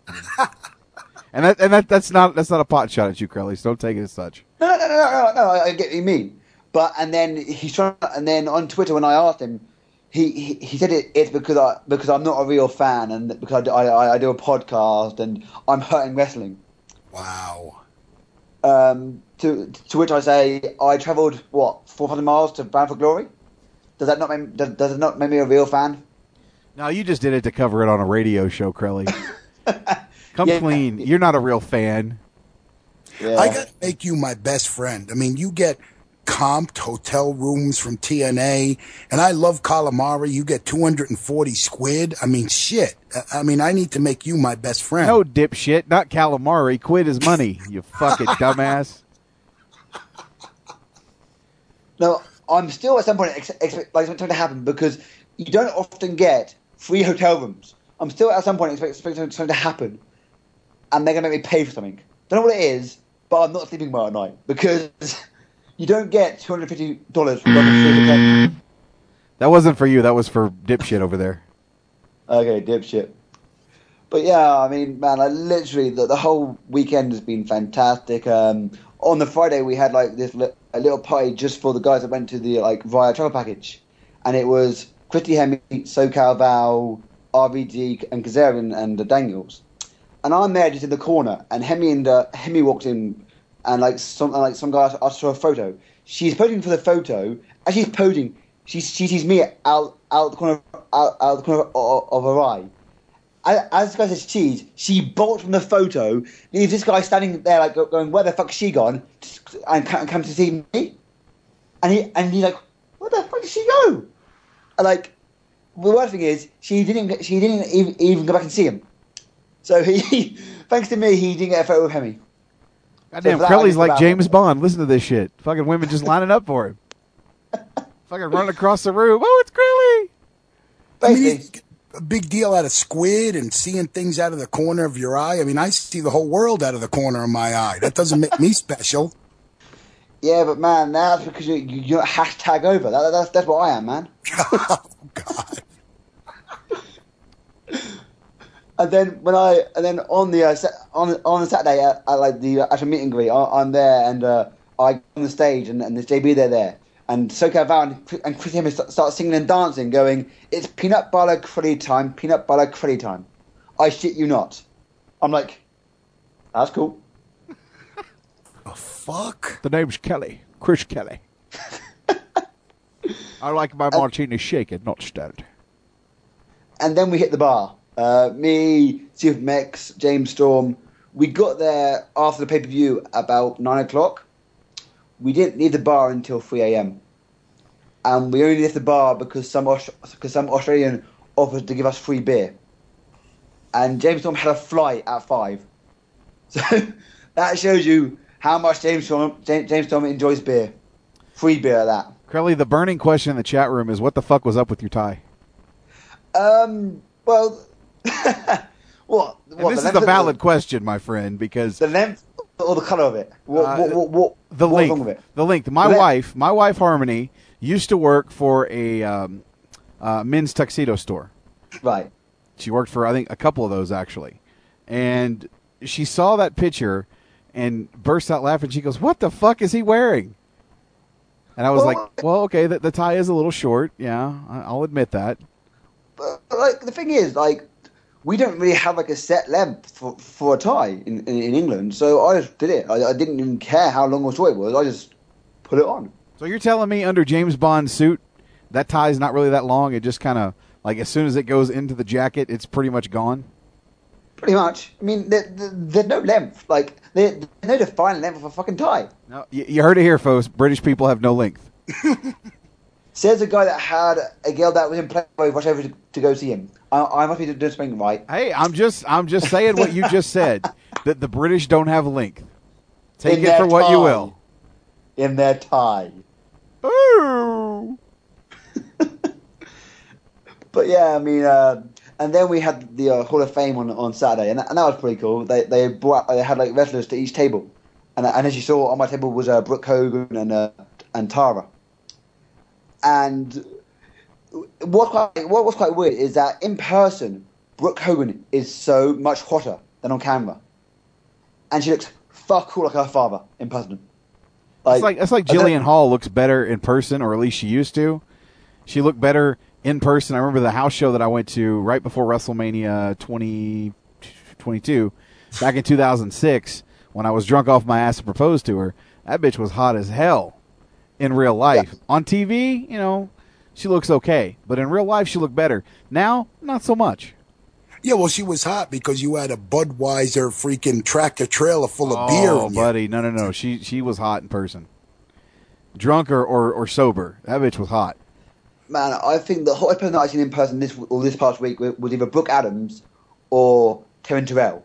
Like TV does not do those two in person are just fucking stunning. Like I can't like literally when when they brought brought, brought out Taryn, my my fucking jaw hit the floor, and she had no cue because everyone was fucking queuing up for Jeff Hardy. So I got to chat, chat with her for a bit. I was so tempted to, to ask her about Drew McIntyre, but I thought I'd, I'd, I'd get attacked by fucking Atlas security. Um, but yeah, I mean, I literally everyone this weekend apart from Bangers was, was fucking fantastic. I mean, uh, as, as, I was, as I on Facebook, I, I went to the bar with Shawn Hernandez, and when I walked up to like see him first time, it was him and Chavo, and and and he goes, "See, this is the English uh, guy, the guy I was saying about.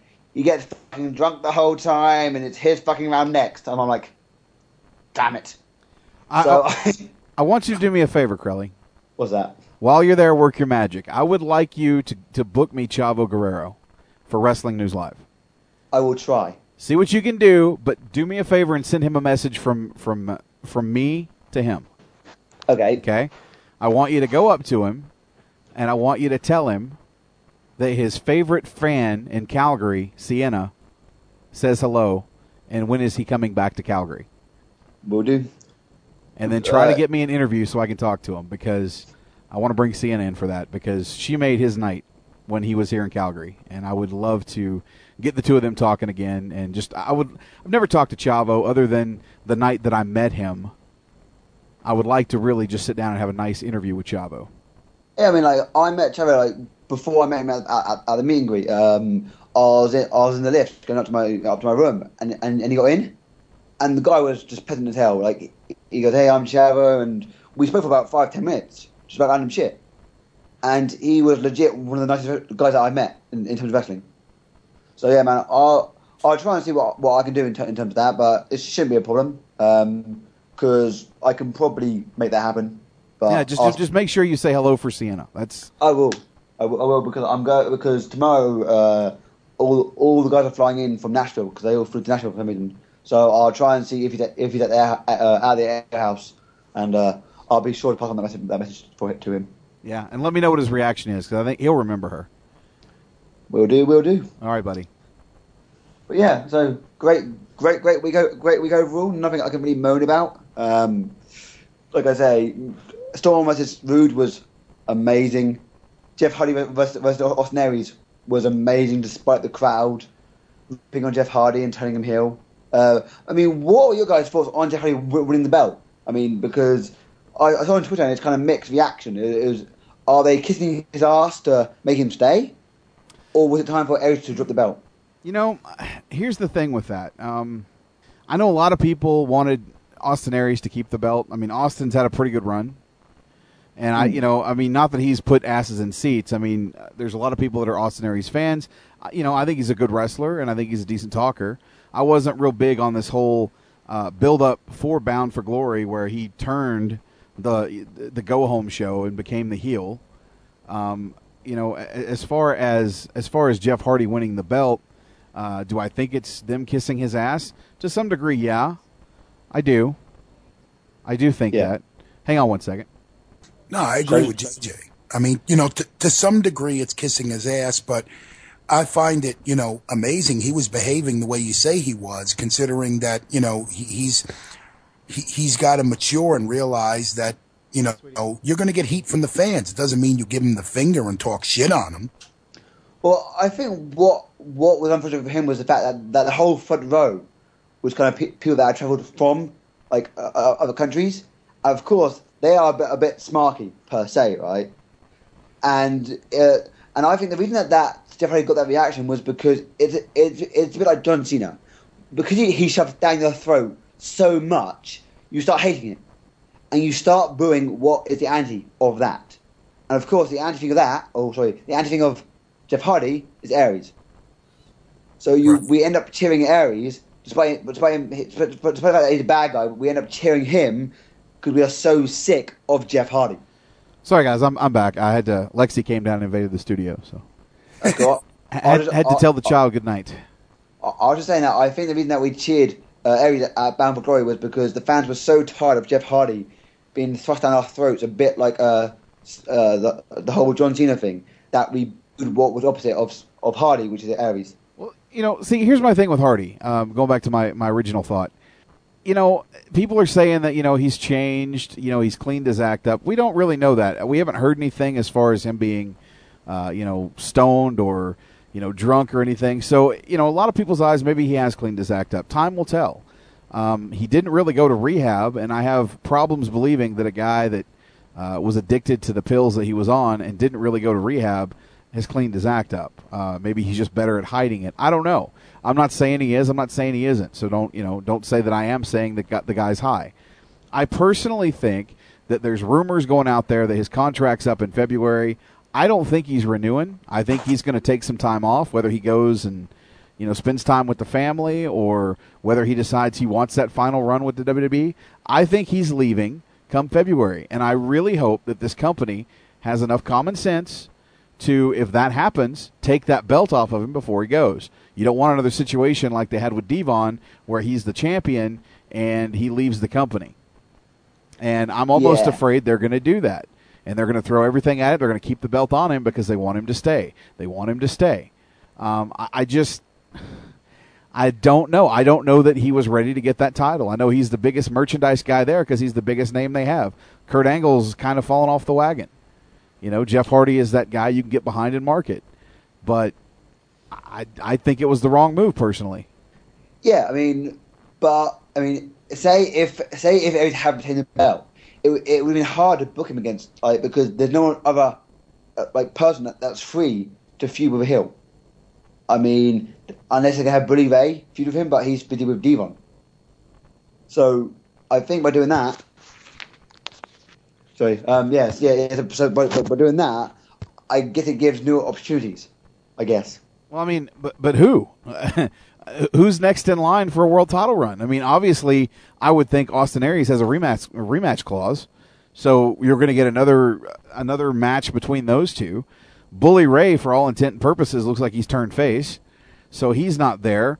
Uh, Matt Morgan just got back. I don't think you're going to put him in that situation.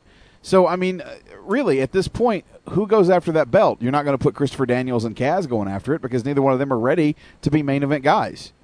Yeah, but I I think right now, and we always say this, right now TNA have the chance to take things to the next level, and come Thurs- and come Friday night, it depends how they do it.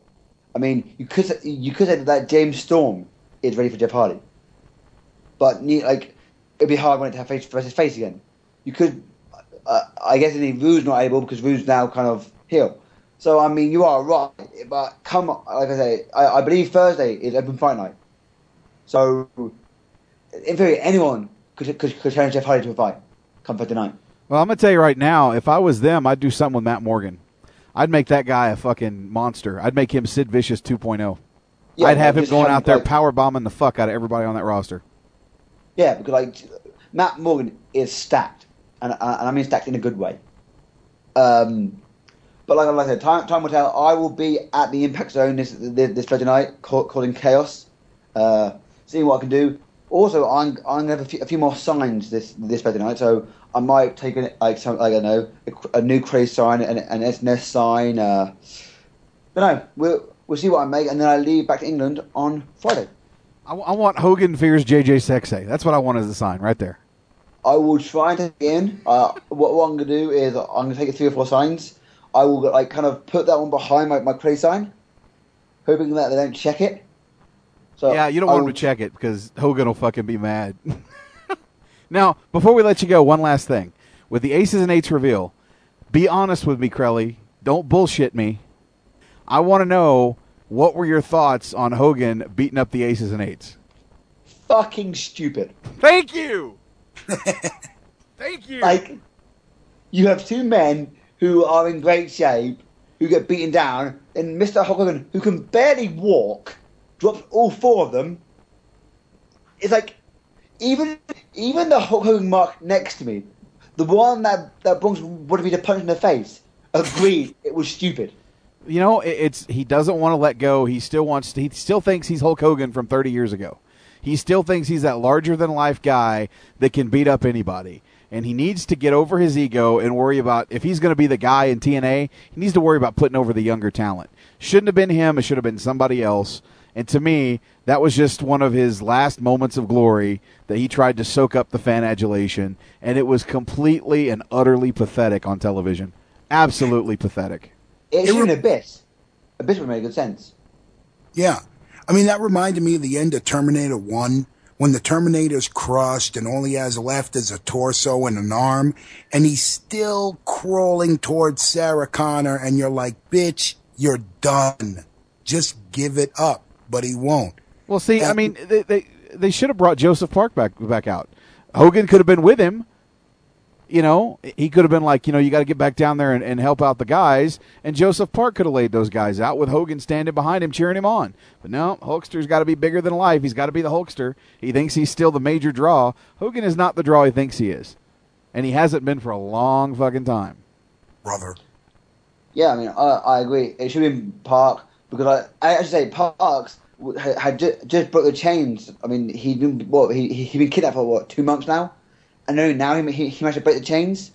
Um, yeah, he he should came back out. He he, he should have like let's say with Hogan came out black hole slam one of the guys through the, through the fucking um, ramp. I believe two of the guys were Luke Gallows and Mike Knox. Yes, Mike Knox was the other guy in the match.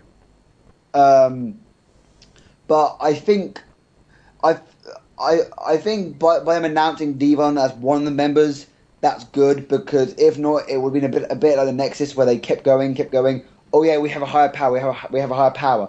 But at least now at least one member of Lazy Nates, and maybe it will be filled up with people that have had that have vendetta, uh, a vendetta against this Hulk Hogan regime. I mean, just think of anyone that's been pissed off or insulted by Hulk Hogan in TNA and Okay, to but- be but- part of, of. Well, you know, and I hope that's the case because I mean, nothing says what the fuck with Luke Gallows and, and Mike Knox than you know what the fuck. Uh, what beef do they have with Hulk Hogan and TNA? Uh, exactly.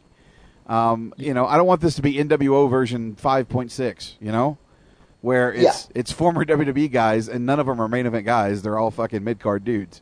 You know. I mean, and I'm if afraid want, that's if the you want to use Luke Gallows and Mike Knox, have Jeff Jarrett be part of the group, right? And have him bring in guys from Ring King, and and have Jeff Jarrett say, you know what, you bashed me to India. I've come back. I've got an army, and bring out Mike Knox, bring out Chris Masters, bring out Luke Gallows. That's that's how that could work. Well, you know what? If they want this to work, they really need to come out and be, be a biker gang. You know, I want to see them in wrestling attire. You know, with the biker vests. You know, I want to see him wearing jeans and fucking stupid shit every week. I want to see him actually go out there and wear wrestling attire. You know, and make it a believable thing with Bischoff as the fucking leader, or maybe Jeff Jarrett. You got to do something because those are the guys that need to be involved in this, as opposed to you know Mike Knox and Luke Gallows. Now, granted, I think Luke Gallows is a guy that can, you know, that's been given chicken shit in the past, according to CM Punk, and made it work. I mean, he was Festus, he made that work. You know, he was in the Straight Edge Society, and that worked for him. He's a good talent. You know, he, he was even a fake fucking Kane. You know, the May 19th shit, that was Luke Gallows. Yeah. So he's a good worker. I just want to see them do him right. And I hope that he is involved in the final product because I think he deserves a chance. I mean, you you think of good work. What about um, Wes Brisco? That was there. I, I saw Wes Brisco at Bound for Glory.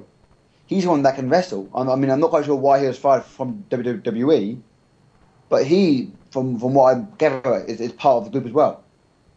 And I mean, like I said, like, like you say, these guys need need to make sense. I'm not quite sure how you, how you're going to make sense with Wes Brisco unless you say the fact that TNA went, went off from a contract, so he's joined this kind of gang.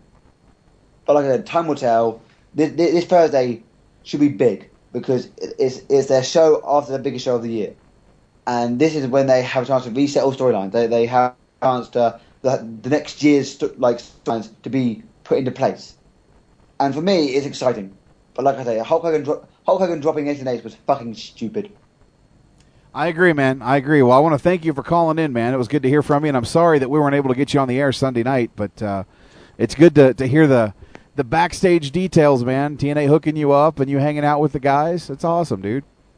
Yeah, I'll try and call in Thursday uh, for uh, for the TNA show. Uh, depends how drunk I am, because despite what despite what people have said, I've not had one beer since I got here. I, I've been sober since last week. When you said when you said you hadn't had one beer, I thought, no, you're hitting the hard shit. Nope, I've not been drinking. I've been I've been drinking Diet Coke the whole time. Well, try not to buy the whole. Try not to buy James Storm drinks all night. no, I'm I'm scared that if I go to the bar, I'm gonna end up uh, buying drinks for SoCal Val and do she can neck drinks. Um, Damn. Yeah. We have no. Okay. Go on, man. No, I was saying, I, I, I said earlier that me, James Storm, and Chip Mex were, were the last guys to leave. The last girl to leave was SoCal Val. You know what I'd like that- to. You know what I'd like to organize, Crelly. I'd like to get James Storm, Stone Cold Steve Austin, JBL, Farouk. Who's another good beer drinker? Get all those guys together and have Crelly just buy them rounds at the bar to see who drinks the most. No. Crelly'd Well, be listen- bankrupt. There's no wellness policy for TNA Chat Live, so if you want to call in drunk, I'll take it. Oh, do it, do it. Call in drunk. Bronx needs the ratings. Dude, you. No, hey, nothing. you- nothing is you've ratings heard like me Cre- drunk- drunk Crelly. Nothing says ratings like drunk Crelly. Yeah, I mean, who who who can ever forget the unplugged without asking you live, live updates on, on my fucking WWE universe? That's I trying to of the week. Oh. Um, but yeah, like I'm gonna chill out. When I um, when I get back to England, I'm gonna have WWE 13 a week before you guys. So I. I'm happy. You fucking bitch. That's bullshit. How dare you? That's blasphemy. Well, I'll try. I'll try. I'll, I'll, I'll try not to mock, mock you too badly, but I might post like screenshots of the case in my hand and all, all that, all that good stuff. Don't make me come to England, Crowley. Well, if you fly, if you fly to Florida, you might have a better chance of meeting me. Well, you know, if you get your ass fly to WrestleMania, you'd fucking meet me because I'm going. We'll see. We'll see what I what I I, I can do for next year. If not, JJ, just fucking fly to Bound for Glory. It's much cheaper. Well, Much cheaper. but but you're missing the point. I want to go to a WrestleMania because I've never been. Yeah, so do Mania, and then next year do, do Bound for Glory. It depends on what the card is, man. Me, I, I'm there. I, I'm the fucking main event of TNA. Fuck Crowley's the leader of Aces and Eights. Sure, why not? Yeah, that's that's the like that's that that that's like, the, the big secret. Couldn't you tell the fact that one of the guys tried try to punch me in the face? I'm I'm actually the, the leader of of, of Aces and Don't I'm spend all your squid in one place. Was that sorry? Don't spend all your squid in one place. Well, I've got just shy of of a thousand uh, dollars on me, so I'm gonna have a bit of fun over, over, over the next few days. Well, That's nice. So that you know, anybody who's in the chat or listening to this is like, "Well, I'm going to rob this motherfucker tonight." Yeah, put that out there. Yeah, Bronx, you're beating a dead squid. Stop. Yep. All right, Crowley, we'll talk to you later, bud. Okay, you guys. Peace. All right. There you have it, the international sensation, boys and girls. Chris Kelly, headlockstoheadlines.com. Jet set. And I'm so proud of that kid. He's he's come a long way. He's out there living the dream, folks. Wow. Living the dream. All right. Well, on that note, I think it's time to uh, it's time to run down some news. Oh boy. Oh yeah. Excuse me. Excuse me. Ladies and gentlemen, can I please have your attention? I've just been handed an urgent and horrifying news story. May I have your attention, please? And I need all of you to stop what you're doing and listen. And now the news.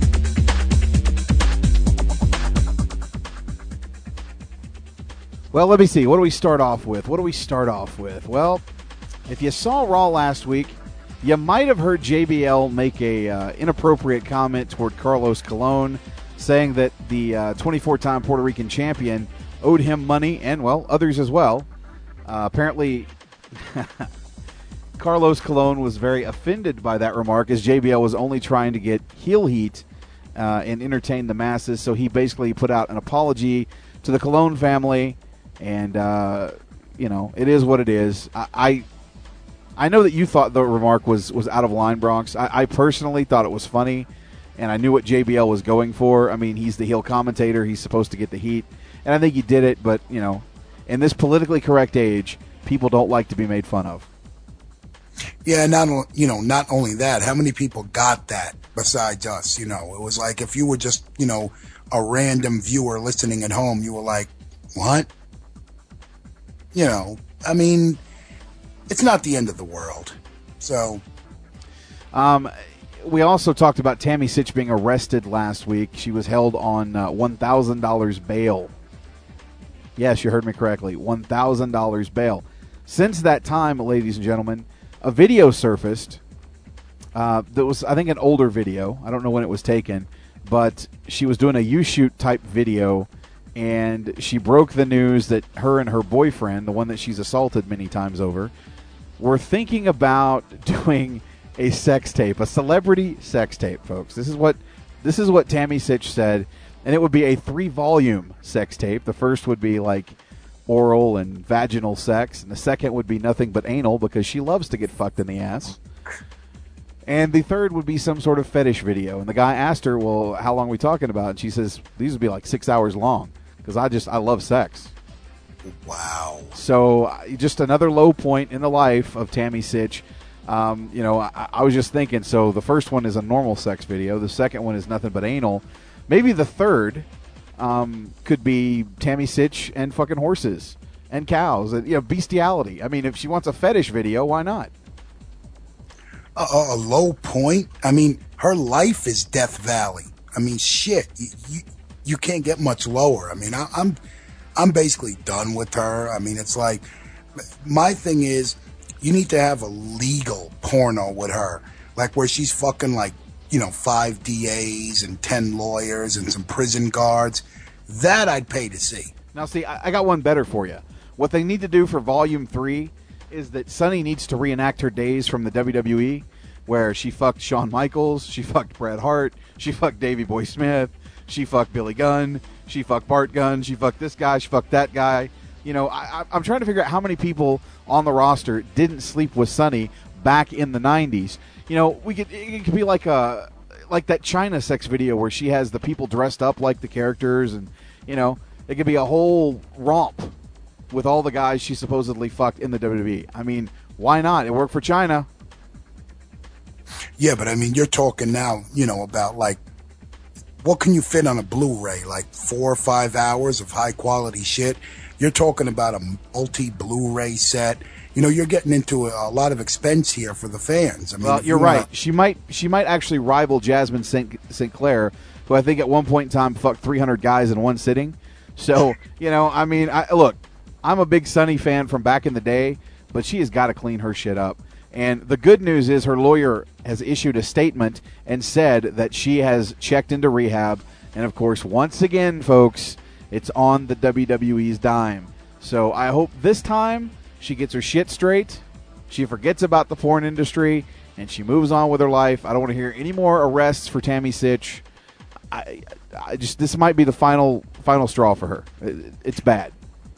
Well, I mean, you know, we're near Halloween. I mean, you could have our gynecologist make a great horror movie. I mean, that shit would sell millions. yeah, yeah, probably could. um, moving on, the WrestleMania 29 promotional poster was released this past week, and uh, it actually has on it a picture of The Rock, Brock Lesnar, and John Cena. I wonder how CM Punk feels about not being on the poster for WrestleMania. Wow. Hmm. And considering Well- considering two of those guys aren't even in the company right now. I mean, they're with the company, but they're not there. Right. I'd be a little upset about that too. Um, also, WWE.com put up a poll last week asking who wanted to see uh, who they wanted to see face CM Punk in the Hell in the Cell.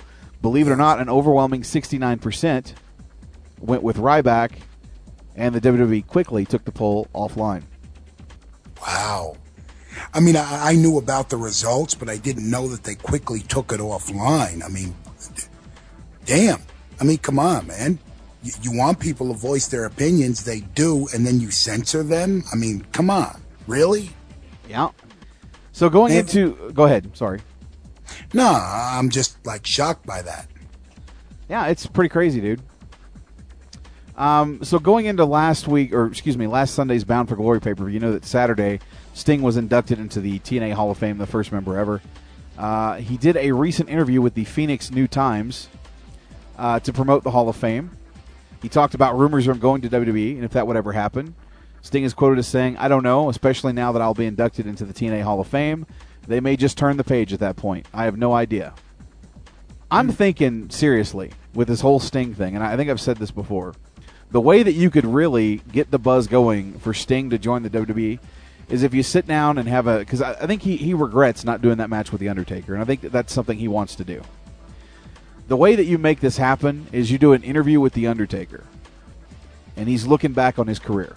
You know, he's already he's already won. He's twenty and zero at WrestleMania. You know, and you have Jim Ross ask the question: Is there anybody you've ever wanted to face you hadn't been in a ring with yet? And the Undertaker says, You know, I really would have liked to face Sting. And that's how you get the hype machine behind it. Yeah, I mean, you know, I'm one of the guys who hopes that, you know, eventually Sting makes his way there. And, you know, the sad thing is, and I'm going to put this out there, I think the Hall of Fame with Sting was more of TNA's way of saying, we inducted him first. You know, it wasn't that they felt any, you know, real gratitude towards a guy. I mean, I know they have some gratitude towards him because he's done a lot for that company, a hell of a lot. But them putting him in the Hall of Fame, I'm thinking it's like, okay, this is just so when when WWE does it, we can say we did it first. You know what I mean? Oh, absolutely. It was it was totally for that reason. I mean, but, but granted, Sting put them on the map. I mean, TNA was not a big deal until Sting jumped ship and, and went over there and worked for them. Um, so in that respect, I understand.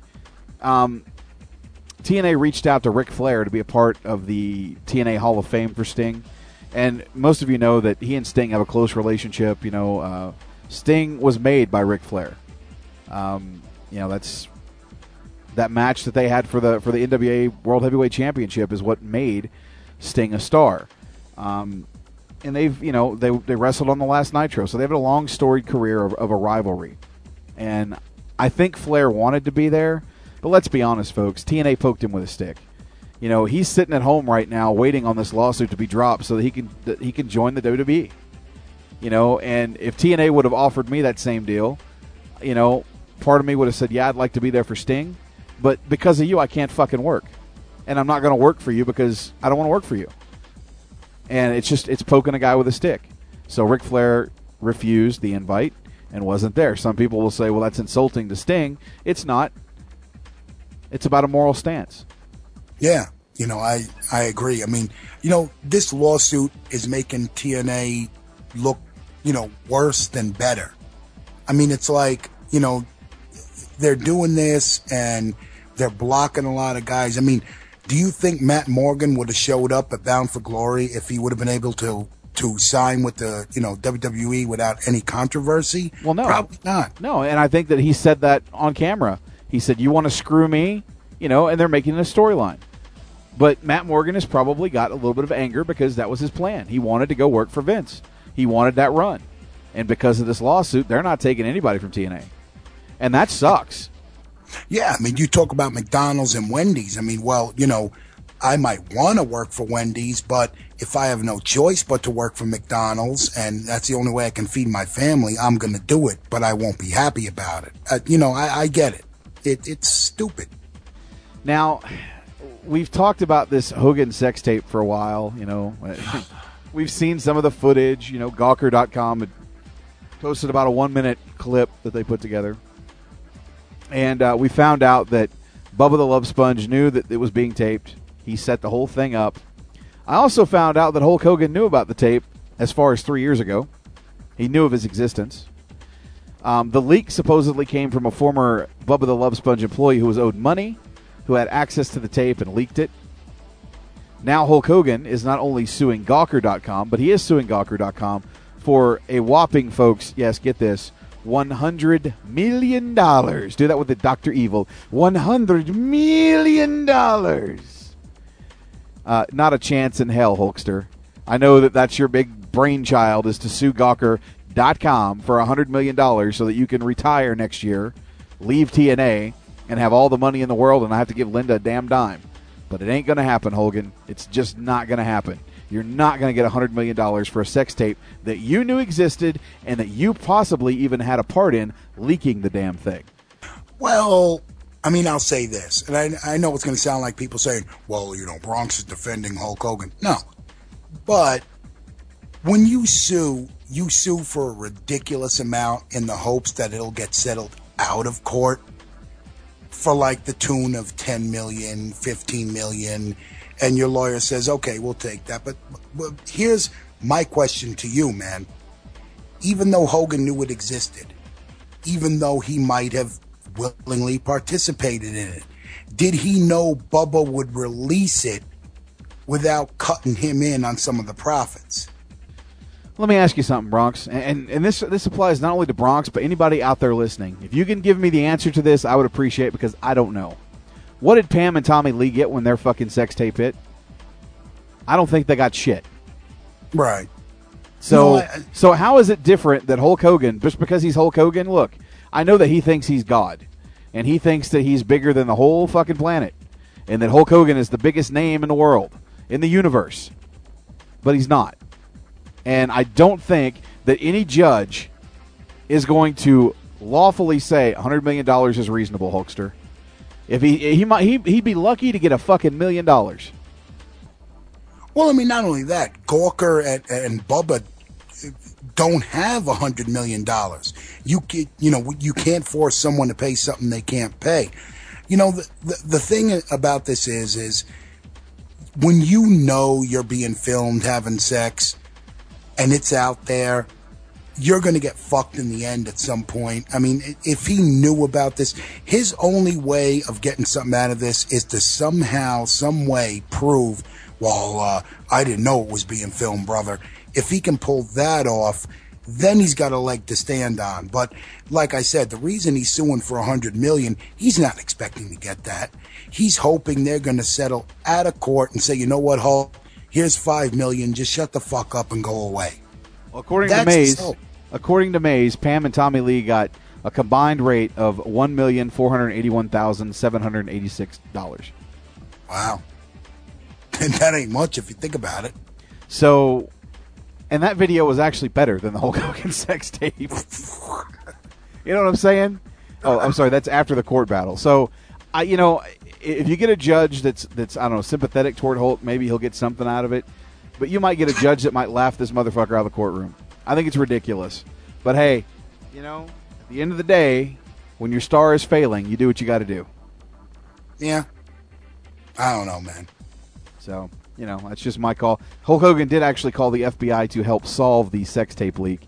And of course, they found out that uh, it was an employee of Bubba the Love Sponge. So I think Bubba right now is the one liable for all this. That's why Hogan is suing both Bubba and Heather Clem for their roles in the particular video. Wait a minute. Are you shitting me? He called the FB fucking I? He did. He called the FBI. he actually called the police in Florida first, and they didn't want any part of it. They thought that it was a ridiculous, you know, thing, and they weren't going to do anything with it. So then he calls the FBI, and they've done some checking into it. Well, Bubba the Love Sponge on his radio show this morning said that he and Hogan are not friends, and that Hogan is self-centered, and that he honestly believes that Nick was innocent of the accident that happened in 2007, and that Brooke has talent, and that Ho- that Hogan's wife is a whore. You know, just all this stuff is what Bubba the Love Sponge said on his radio show. So the gloves are off, brother. Wow. Th- This is only going to get better. W- w- you know, just stay tuned. Wow. It's getting bigger ratings than TNA, and that's not a knock at TNA. It's No. not. It's not. It's true. um, for those of you in Canada and have the score, you'll notice that aftermath with Arda Ocal and Jimmy Korderas has changed a little bit. Why, you ask? Well, former score employee Renee Paquette uh, has received a job with the WWE. So we'll see how she works out because she's kind of got a shrilly voice. Harmony hates her. You know, I think Arda Ocal's mad because it wasn't him that got hired. But I wish Renee Paquette all the all the best in the world. I mean, you know what? I think she was that bad. She's a she's a hot chick to look at. So from that aspect, maybe WWE will do something with her. WWE will do something with her. Time will tell. We'll see. But she All right. has she has officially left the score and is now working for the WWE. So kudos to her. Um, I mentioned this earlier. Ryback kind of said some jabs at Bill Goldberg, saying he was a better athlete. Uh, well, this got a response from Bill Goldberg. Um, let me see the quote. Ryback, in a very short tweet, said he's a better athlete and wrestler than Goldberg ever was. In an interview published in the latest edition of the WWE magazine, Ryback said he wrestles because he has a passion for it, and it's the major difference between him and Goldberg. I'm not here to make $5 million, then walk away. I'm here for life. Goldberg, who has moved away from wrestling, had a very simple reply to the young Ryback. Better athlete question mark. Come on, dude, wake up. Goldberg said in a message on Twitter, the Goldberg subject came up to the interview after Ryback was asked about being compared to Goldberg due to his look and size. A lot of people will say they're trying to book a Ryback versus Goldberg match at WrestleMania. I don't see it happening, folks. You're you're better off seeing Ryback versus Brock Lesnar than Ryback versus Goldberg. Well, I mean, you- also have to make the comparison between athlete and pro wrestler. You know, Goldberg might say, well, I'm the better athlete, and you know what? He might be right. But who's the better pro wrestler?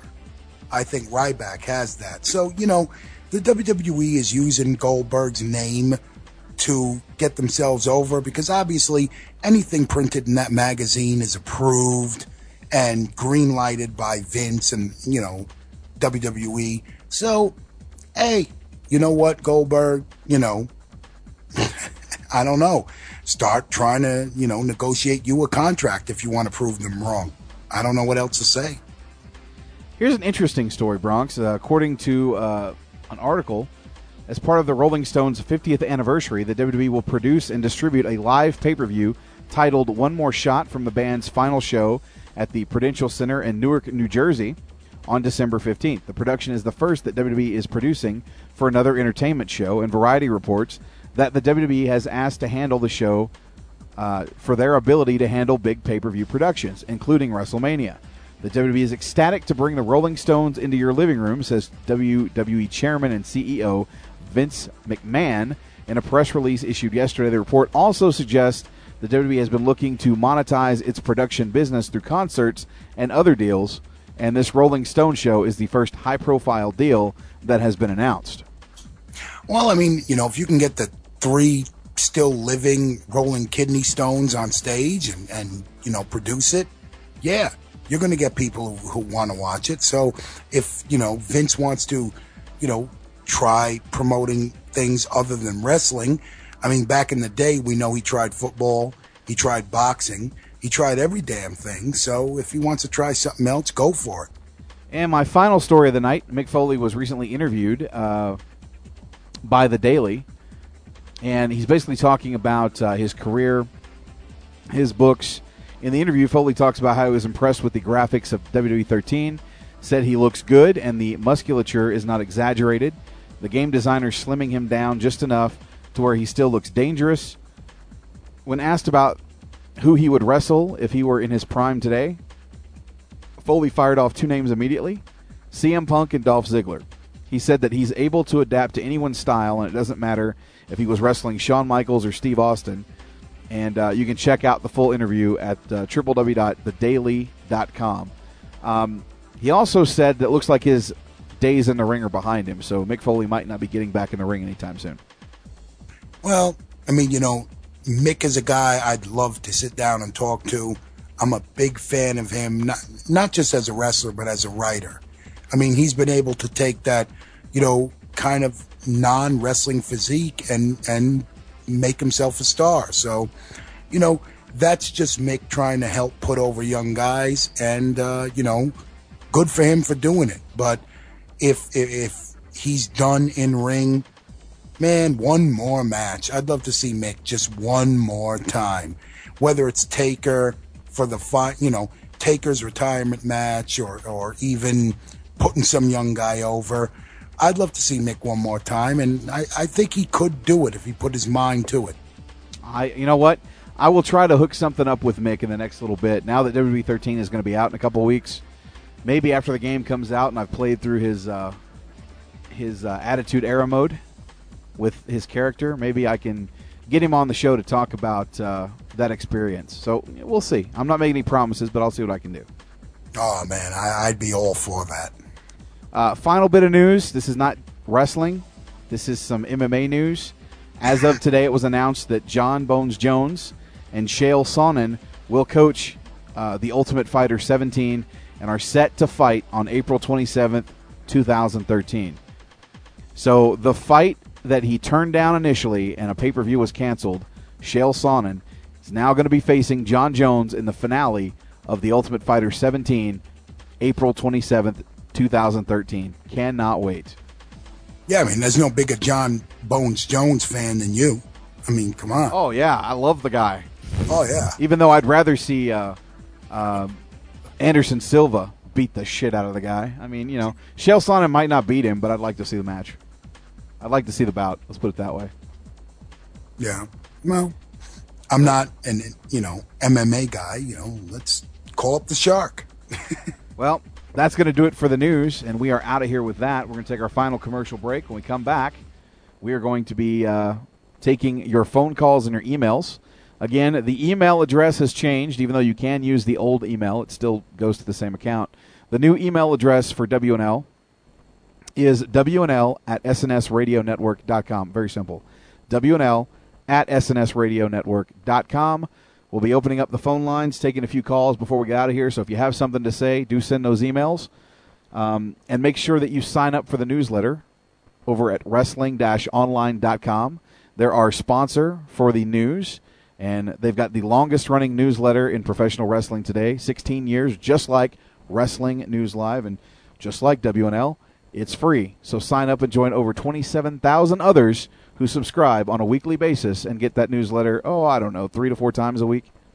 But on that note, we'll be back with more Wrestling News Live right after this. This is Jeff Jarrett, the king of the mountain, and I'm on Planet Jarrett right now, listening to Wrestling News Live.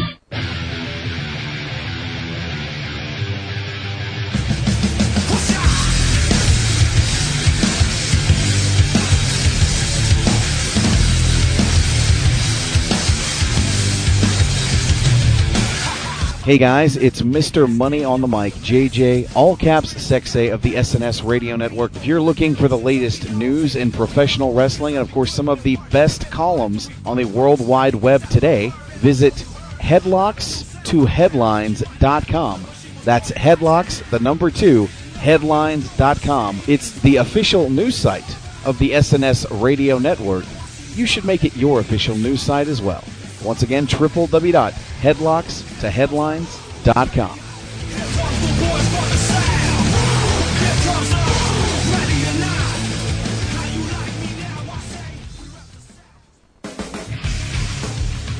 Every Thursday, the SNS Radio Network gets in the ring and starts running the ropes.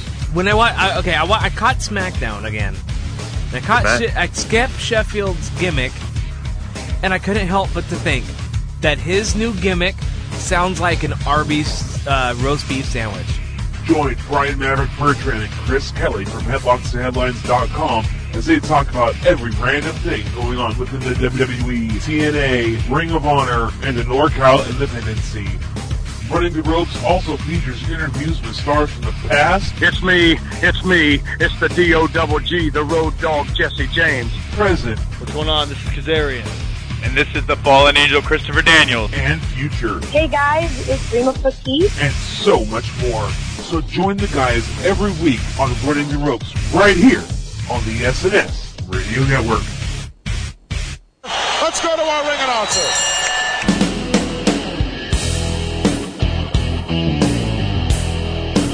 Wrestling fans, your ring announcer here, Sean Beckerman, and I'm proud to present to you the Pro Wrestling Nostalgia Podcast that's taking the IWC by storm beyond the bell. On each edition, we cover a different theme, taking you back in time to relive the greatest and worst in professional wrestling. We go behind the mic, where you will get backstage stories from the perspective of a pro wrestling ring announcer on the independent circuit. Find out what it was like to announce some of the greatest stars in pro wrestling history and the funny stories behind the scenes. And we wrap it all up with old school wrestling music. So tune in to Beyond the Bell each and every week on the SNS Radio Network, and I'll see you at the matches. It's go time!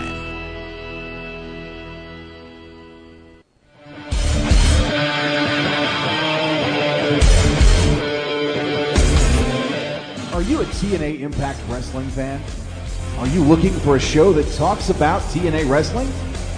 Then tune in to TNA Chat Live every Thursday night, starting at 10:30 p.m. Eastern on the SNS Radio Network, with the Bronx Father Tony J. Mirabella as he reviews the latest episode of Impact Wrestling and takes your phone calls to get your thoughts on the state of TNA wrestling. Are you ready to cross that line? On the SNS Radio Network. And if you don't like that, sorry about your damn luck. What's up, guys and gals? Sensational Sequel, Sensational Sean, right here with you. You can catch myself and Ashley, yes, that is his name, on the Open Book every Friday night at 11 p.m. Eastern Time. You'll catch us doing video games, the Open Book Fantasy eFed, and movie and entertainment news. So check us out every Friday at 11 p.m. Eastern Time at SNSRadioNetwork.com. Come check us out.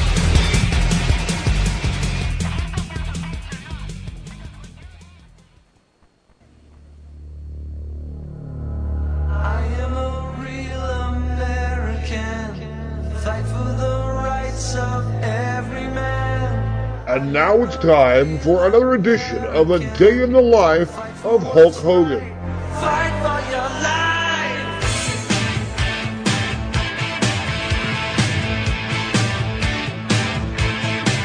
To all my little Hulkamaniacs out there, Hulk Hogan just got back from the club, brother, and I'm about to lay the smackdown on some poor, unsuspecting female that I met at the bar, brother.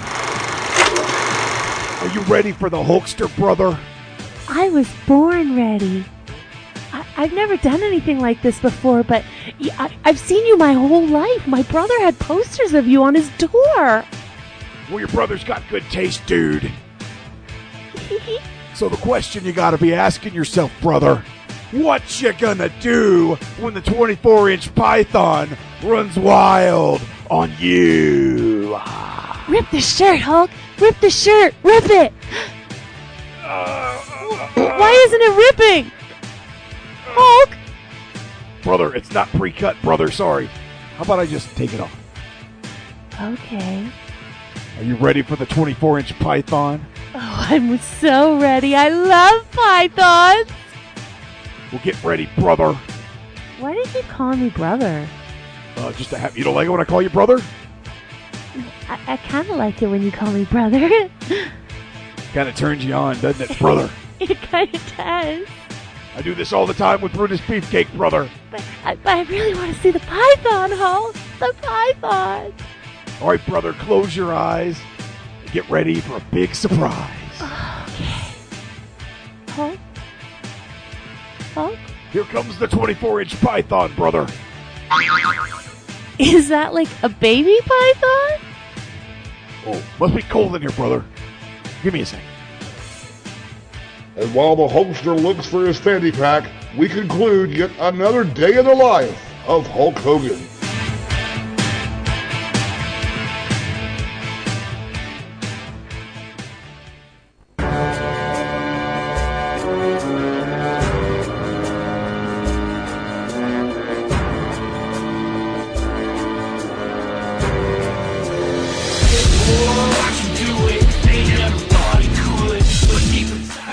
Samoa Joe, and you're listening to Wrestling News Live on the SNS Network.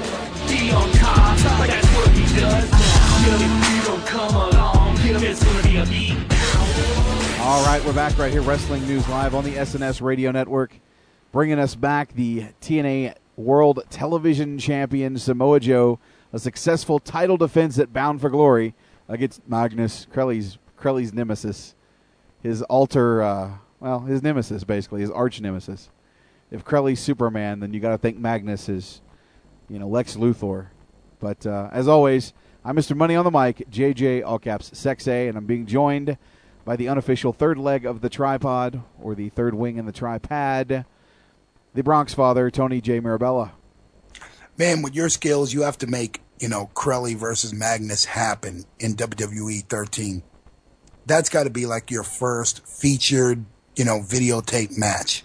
Can we have uh, Mickie James in the background? I mean, you know, the basically the life of Mickie is on the line, I guess. Sure. You know, and after that commercial, are you worried that, you know, Hogan, who is desperate for money, may pull JJ Sexay into that lawsuit? Well, you know what? You're a public figure. Um, did George Bush sue Saturday Night Live when they made fun of him? Um, you know, you're a public figure. You're supposed to be made fun of. Sorry. And uh, it's not my fault that uh, you got recorded having sex in a pretty pathetic session at that uh, with somebody else's wife. So I really could care less. You know, you can sue me all you want, but you're not going to get anything because I ain't got nothing. So, you know, it kind of defeats the purpose. You don't sue somebody that's poor. Well, I mean, was it worse than, you know, Athena Batista's sex tape? I don't know. That was pretty bad. Yeah. now I know why Dave Batista went into MMA because he wanted to beat the shit out of somebody. Legit. Right. Too bad his debut wasn't that great either. Oh, man. Can't write this shit. Oh, no, you can't. You can't. But uh, we're getting ready to wrap things up. We're going to open up the phone lines here in a moment. We're going to read some emails, see what's going on, what your thoughts are on the world today or the world from yesterday. Hell, I don't know. It's been kind of crazy. With that being said, we'll go ahead and open up the phone lines. The number to call, if you don't know, if you're in the United States, you can call toll free. The number is 1 888 890 9618. If you're outside of the United States, use Skype, Sunday Night Showdown. Or you can simply call 501 588 7957, but long distance charges will apply. Those are the ways to reach us.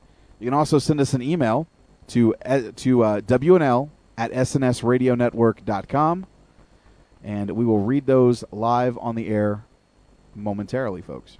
Very cool. You're very you have quiet. no excuse. No excuse. If you want to call in, do so. If you don't, well, then don't. But while we're waiting for a phone call, let's go ahead and uh, read some emails.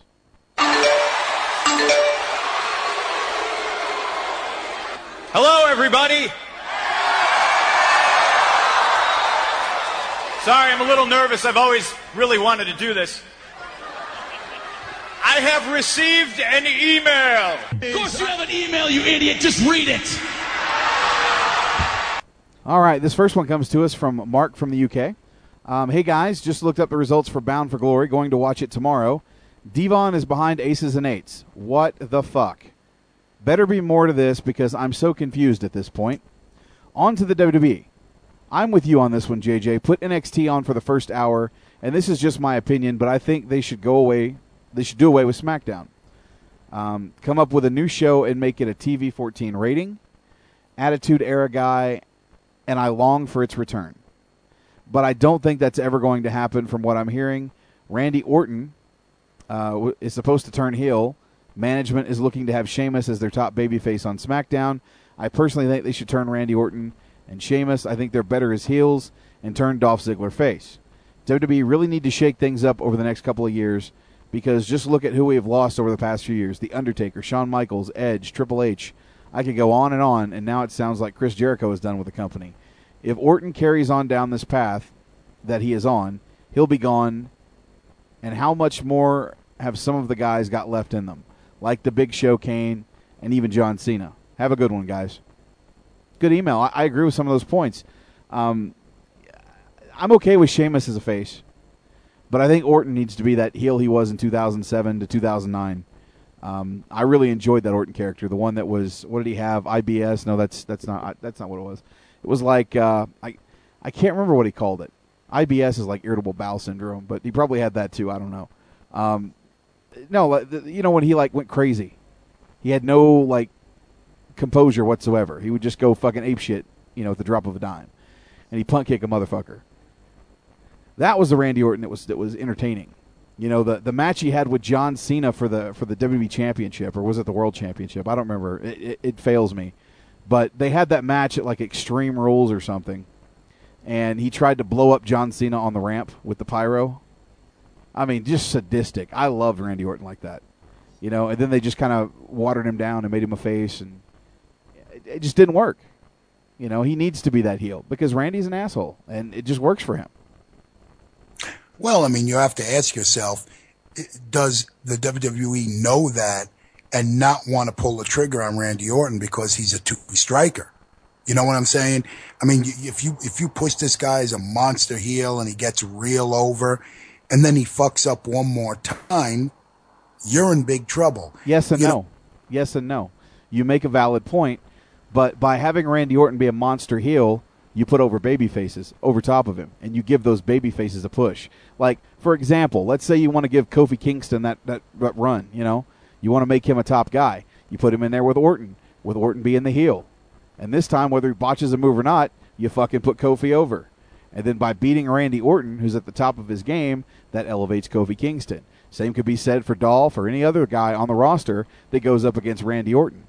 I mean, if you're gonna, if he's a two striker, and it's only a matter of time before that third strike hits, you may as well get your mileage out of him, put him back in the main event, and start putting people over him.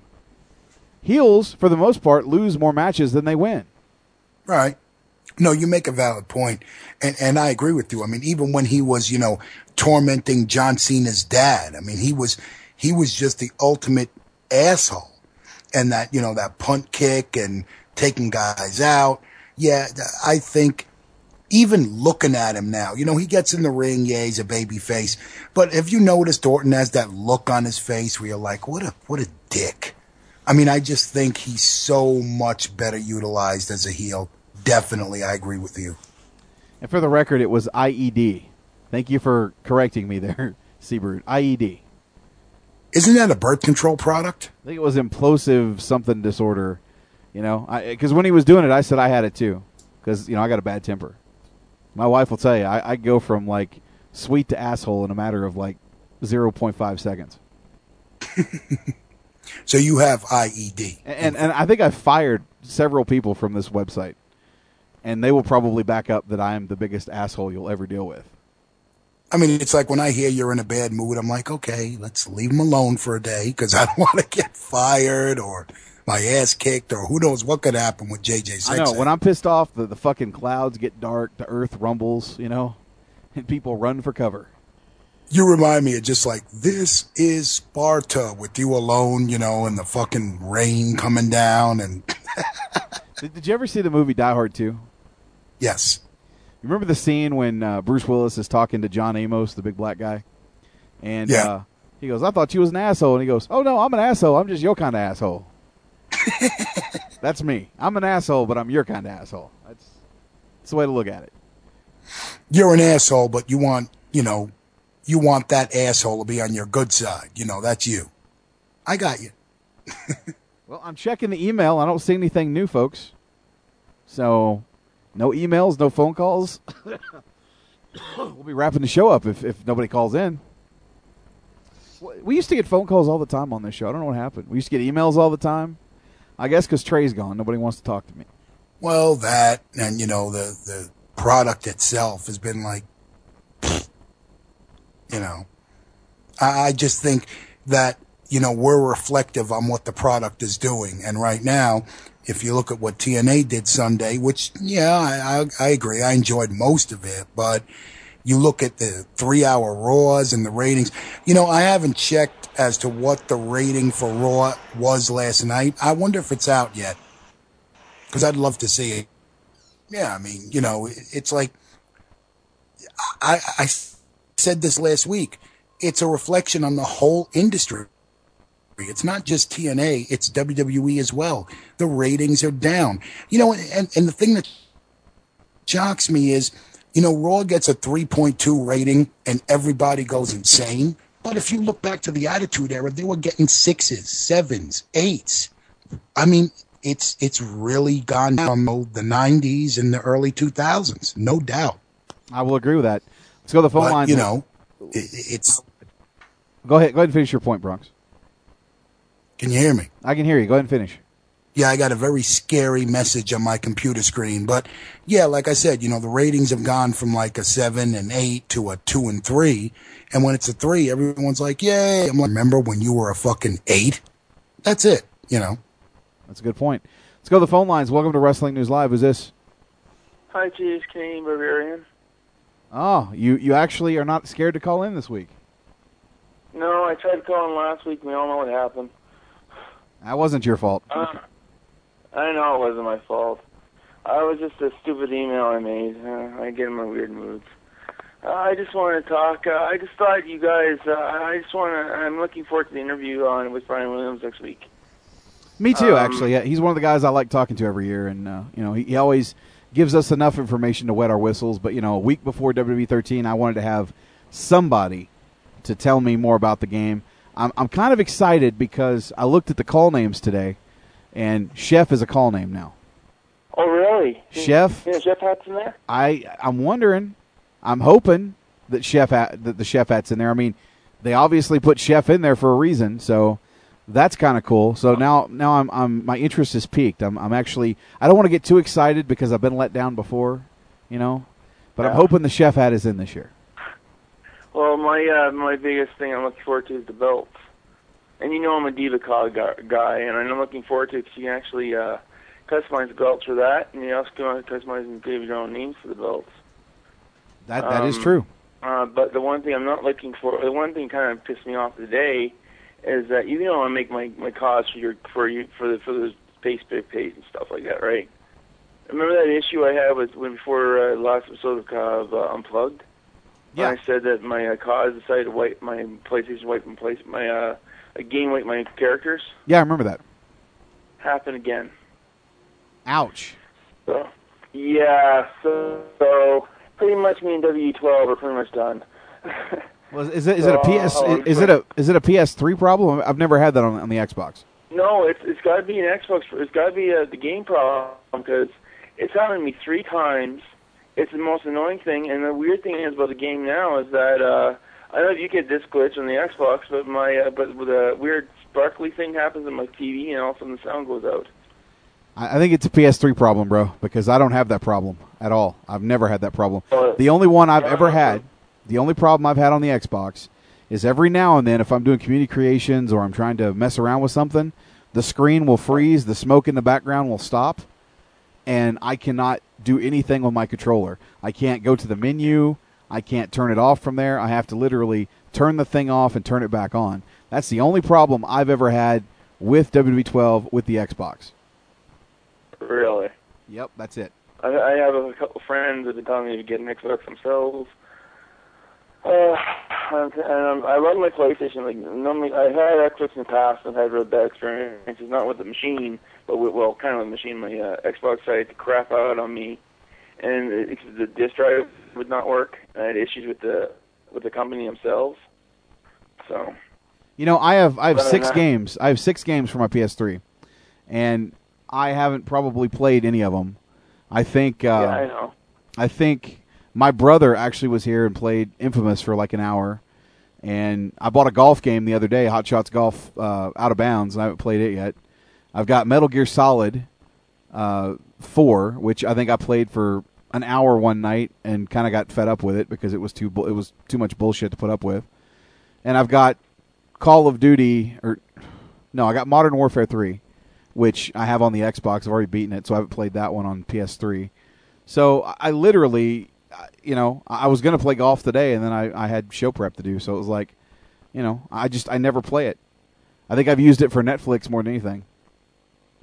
Well, I mean, well, I'm I, the only thing, the only game I really play on this system is 20, uh, W12, and I know that's kind of cut out. I don't know how long be playing, or how much I'll be playing with PlayStation now, but.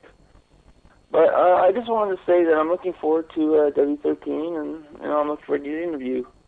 So if anybody else calls in, uh, probably Anthony. But um, other than that, uh, you have a good night, JJ, and you two Bronx. Sorry to bore you, man. No, you don't bore Bronx. He's just he fell asleep.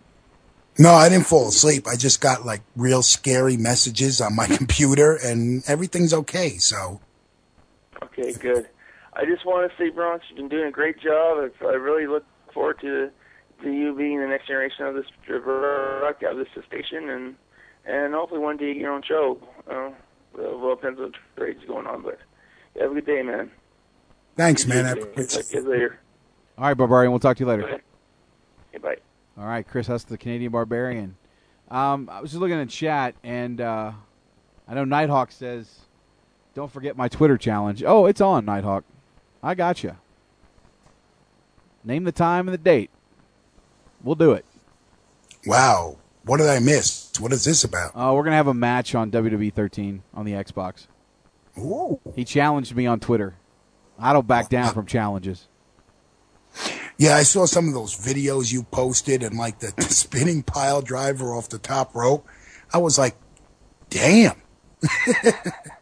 You know what? That, that that's the great thing. I, I have made Zangief on every version of the WWE game I get every year. You know, SmackDown versus Raw. I think I started doing that even with the old uh, Aki games when No Mercy came out. I made a Zangief. I usually try to make all the video game characters and put them in a you know in in the ring.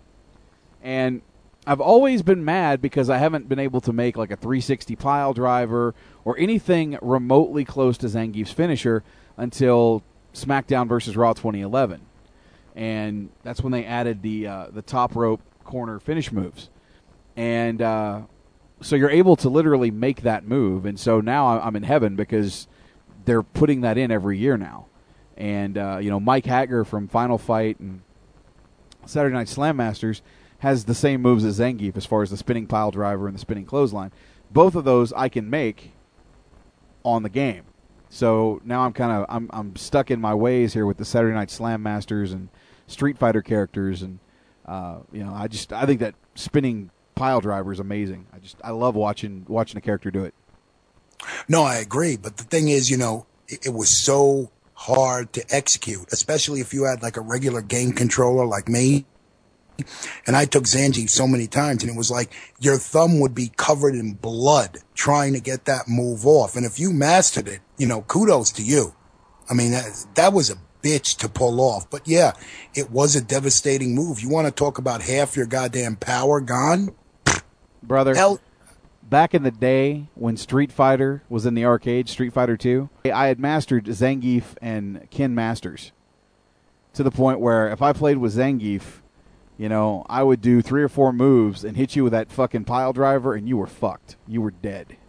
And with Ken, I was a fucking expert with the Dragon Punch.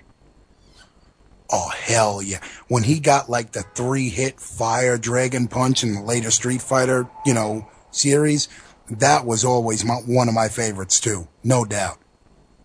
On a side note, I would like to thank uh, the Heath Slater wannabe for trying to uh, 3MB this portion of WNL. Yeah, the one man douche. Congratulations. Some people, man, no fucking etiquette at all. Well, anyway, on that note, I think we're going to wrap things up. Like I said, I'm excited for next week. We're going to have uh, Bryan Williams on to talk some WWE13.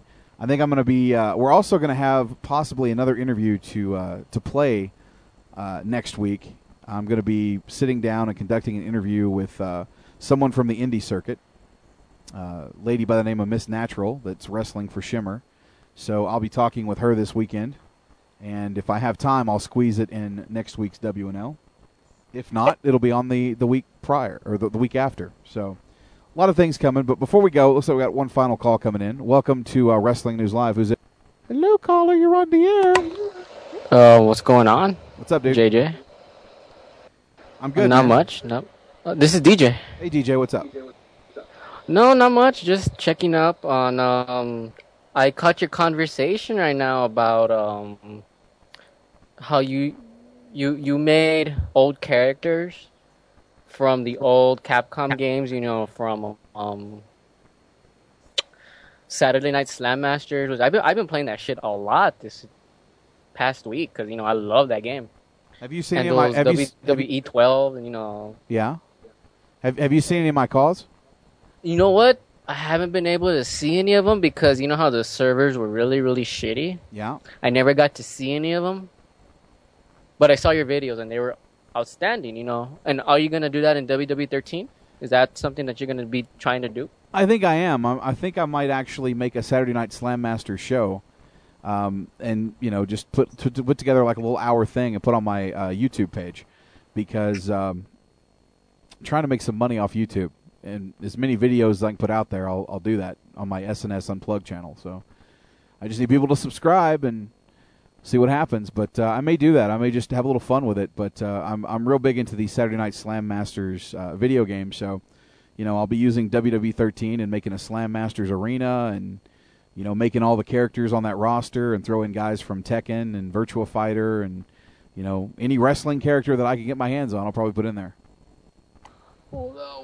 You were also talking about trying to um, incorporate SNS with the Twitch network, right? You know, trying to stream your uh, your live uh, your live gameplay. Is that something that you also wanted to do? Well, I so you can make more money. originally I was talking about doing an EFED, and I said that I had to have a minimum of 30 people interested, and to date that has not happened. So, you know, like people aren't willing to do it, then obviously I'm not going to waste my time.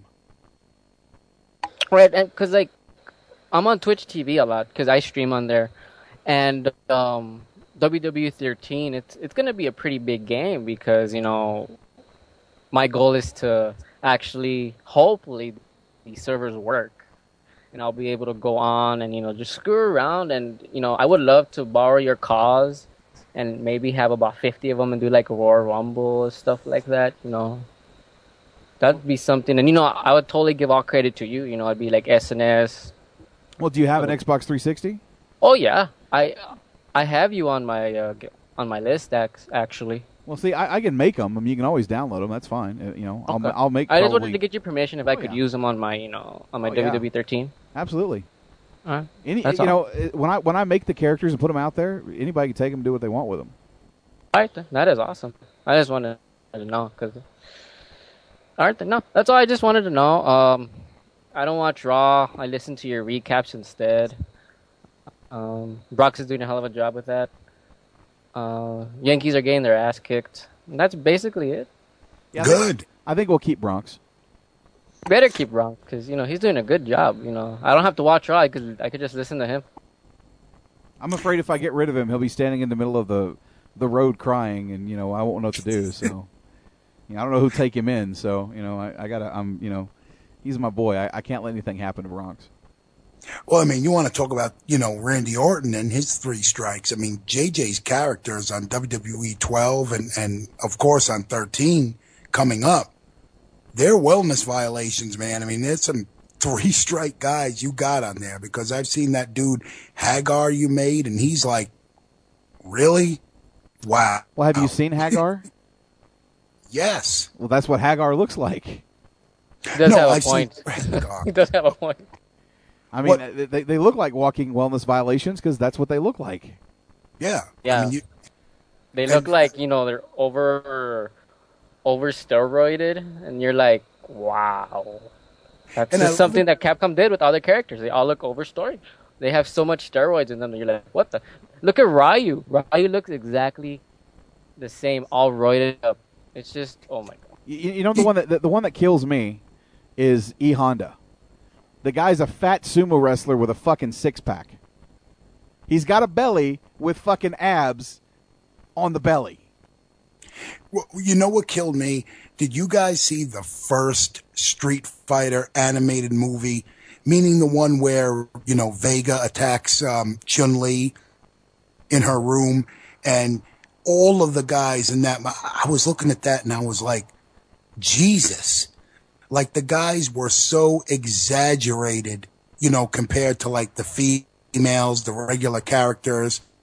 It was like, you know, Cammy goes and she kills some agent, and the agent that she kills is like 10 times her size. Cammy that was a was, bad the bitch. biggest. it was ridiculous. That movie was so fucking ridiculous. I was sitting there like, these guys are fucking gigantic. Are you kidding me? Is that the one where uh, where at the end Ken gets turned evil and they have the fight between Ryu and Ken and Bison? Yeah. And it's got the it's got says, the I'll fight you at your own level. I won't use any of my psycho powers. And then Ruin Ken kick his ass. But my biggest thing with that was the copy I had did not have the unedited Chun Li shower scene. I, I really enjoyed the Zangief Ken fight. It just you know, I, I would have I wanted to see a, a better fight, but um, somebody asked me in chat earlier about Wreck It Ralph. I'm totally taking my kids to go see that, just because I want to see it, just because Zangief is like in the movie. So it's Q*bert, Q*bert, Q*bert. Q*bert's in that shit too. I love Q*bert. Oh man. I, I'm really looking forward to that movie. Yeah, same here. Oh yeah. All right, well I'm gonna let you gentlemen go. Uh, thank you for t- taking my Skype call. I'm surprised it didn't crash on me today like it did last time. Hey, it happens, brother. It happens. Yeah, Skype's a piece of shit. You know, Microsoft should have never bought it. I know it worked fine before they touched it. Oh yeah, you, you guys did a hell of a job. Fun show. Um, m- my nephew, who's like 13, uh, I was like, listen to these guys. They're funny as hell. He loves you guys too. He likes whenever you take uh, jabs at uh, Bronxy over there. I'm just letting you know. But you guys have a good night, and I'll talk to you guys soon. All right, man. We'll talk to you later. All right, that's going to do it for the show tonight. Uh, a couple things I want to say before we get out of here. Uh, make sure you listen to all the shows here on the SNS Radio Network. And uh, we're going to be adding a new one at the end of the week. I don't know if I should announce what this is yet because I don't want to steal the guy's thunder. Um, but I will say that it's a show that has been on the radar for quite a while, and uh, they've posted their archives on the SNS Facebook page, but not necessarily on the network. So I'll just leave it at that. You guys can figure that one out. But uh, they're uh, they're part of our sister site, headlocks to headlockstoheadlines.com. So look for that announcement to come in this weekend. Uh, we'll be adding their show to the rotation here on the SNS Radio Network. But make sure you're listening to TNA Chat Live this Thursday with the Bronx Father as he talks the latest edition of Impact and takes your phone calls and listens to you bitch or praise or whatever you do about TNA. Uh, the open book with the sensational Sean and Ashley on Friday nights when they talk about anything and everything underneath the sun. Um, there's no pay per view this weekend, so there's no Sunday night showdown. Make sure you check out the Elite Force podcast, both the midweek with Chuck W. and the weekend edition with Walkie and Mindwipe, as well as Beyond the Bell with Sean Beckerman, Running the Ropes with Maverick and Crelly, and of course the whole indie show with Ashley and Randy McWilliams. And that sums it up for your week on the network here. We'll be back next week, October 23rd, for another edition of Wrestling News Live. And Bryan Williams starting the show off with an interview with Bryan talking some WWE 13. So, lot to get done in the next little bit. Any final words before we get out of here, Bronx? Uh, no. Um, I had a great time on uh, SNS, you know, this Sunday. Had a great time tonight, as always. Hope to have a great time Thursday. And, you know, let's hope that uh, the wrestling product as a whole, both uh, WWE and TNA, can turn it around. WWE has a, the potential for a great storyline. TNA had the potential for a great storyline. If they can get over this Devon shit, we're good. So um, I'm looking forward to the coming weeks and see what uh, both companies can put on the table. But that's about it, man. Sounds good. Also, you guys can follow me on Twitter at SNS underscore JJSexA1. And uh, if you haven't signed up or joined the, well, you don't have to sign up, but if you haven't joined the SNS Radio Facebook page, uh, go on to Facebook and look up SNS Radio Network and uh, join the page because you know you don't you don't have to go to the wrestling news sites anymore because all the news gets posted there all day. I get emails all day long from people commenting on posts on that page. I swear to God, I've got t- two thousand fucking emails in my inbox, and the majority of it is Facebook. This person said this. This person said that. So I've been painstakingly going through my email and just deleting shit. So um, yeah, make sure you check that out because it's it's a it's a hub of activity for pro wrestling. The SNS Radio Facebook page. No doubt. I set up a you know a separate email address just for that, and I've got like 2,500 emails, and you know I'm the same way. As soon as I read a news story, I'm like, oh, better go to SNS Facebook and post it. So it's a it's a great way to uh, you know get in touch with us and keep up on news and everything. So if you're on Facebook, you know, join it. Absolutely. But on that note, on behalf of the Bronx father, Tony J. Mirabella, I am Mr. Money on the mic, JJ all caps Sexay. We're to kick it over to JSK and our song of the night, which is dedicated to, well, everybody that's got their head up their ass. Hulk Hogan, Tammy Sytch, Bubba the Love Sponge, anybody that's just out of touch with reality. This song is for you. Good night, everybody. JSK, take us out of here, bud. Cool. With that being said, thank you very much for listening to the show. Thanks for everybody uh, that participates in the forum boards, and thanks for everybody participating in the chat room. Until next week, peace, 420, kiss my ass. Good night, white people. I'm out.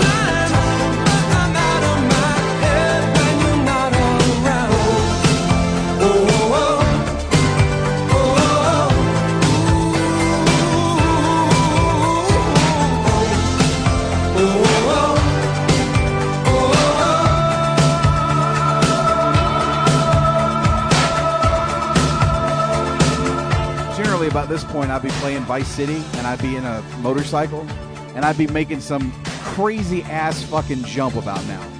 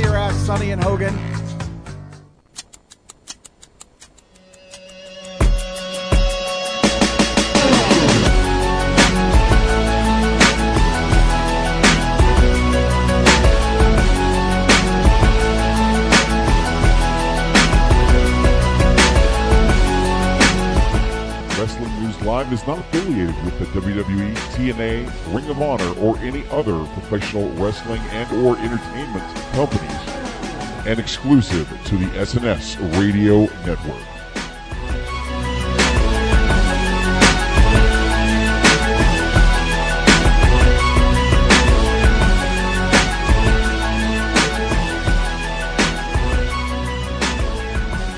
Wait a minute. Did I say Hogan and Sonny and head up the ass in the same sentence? Damn. Wah, wah, wah.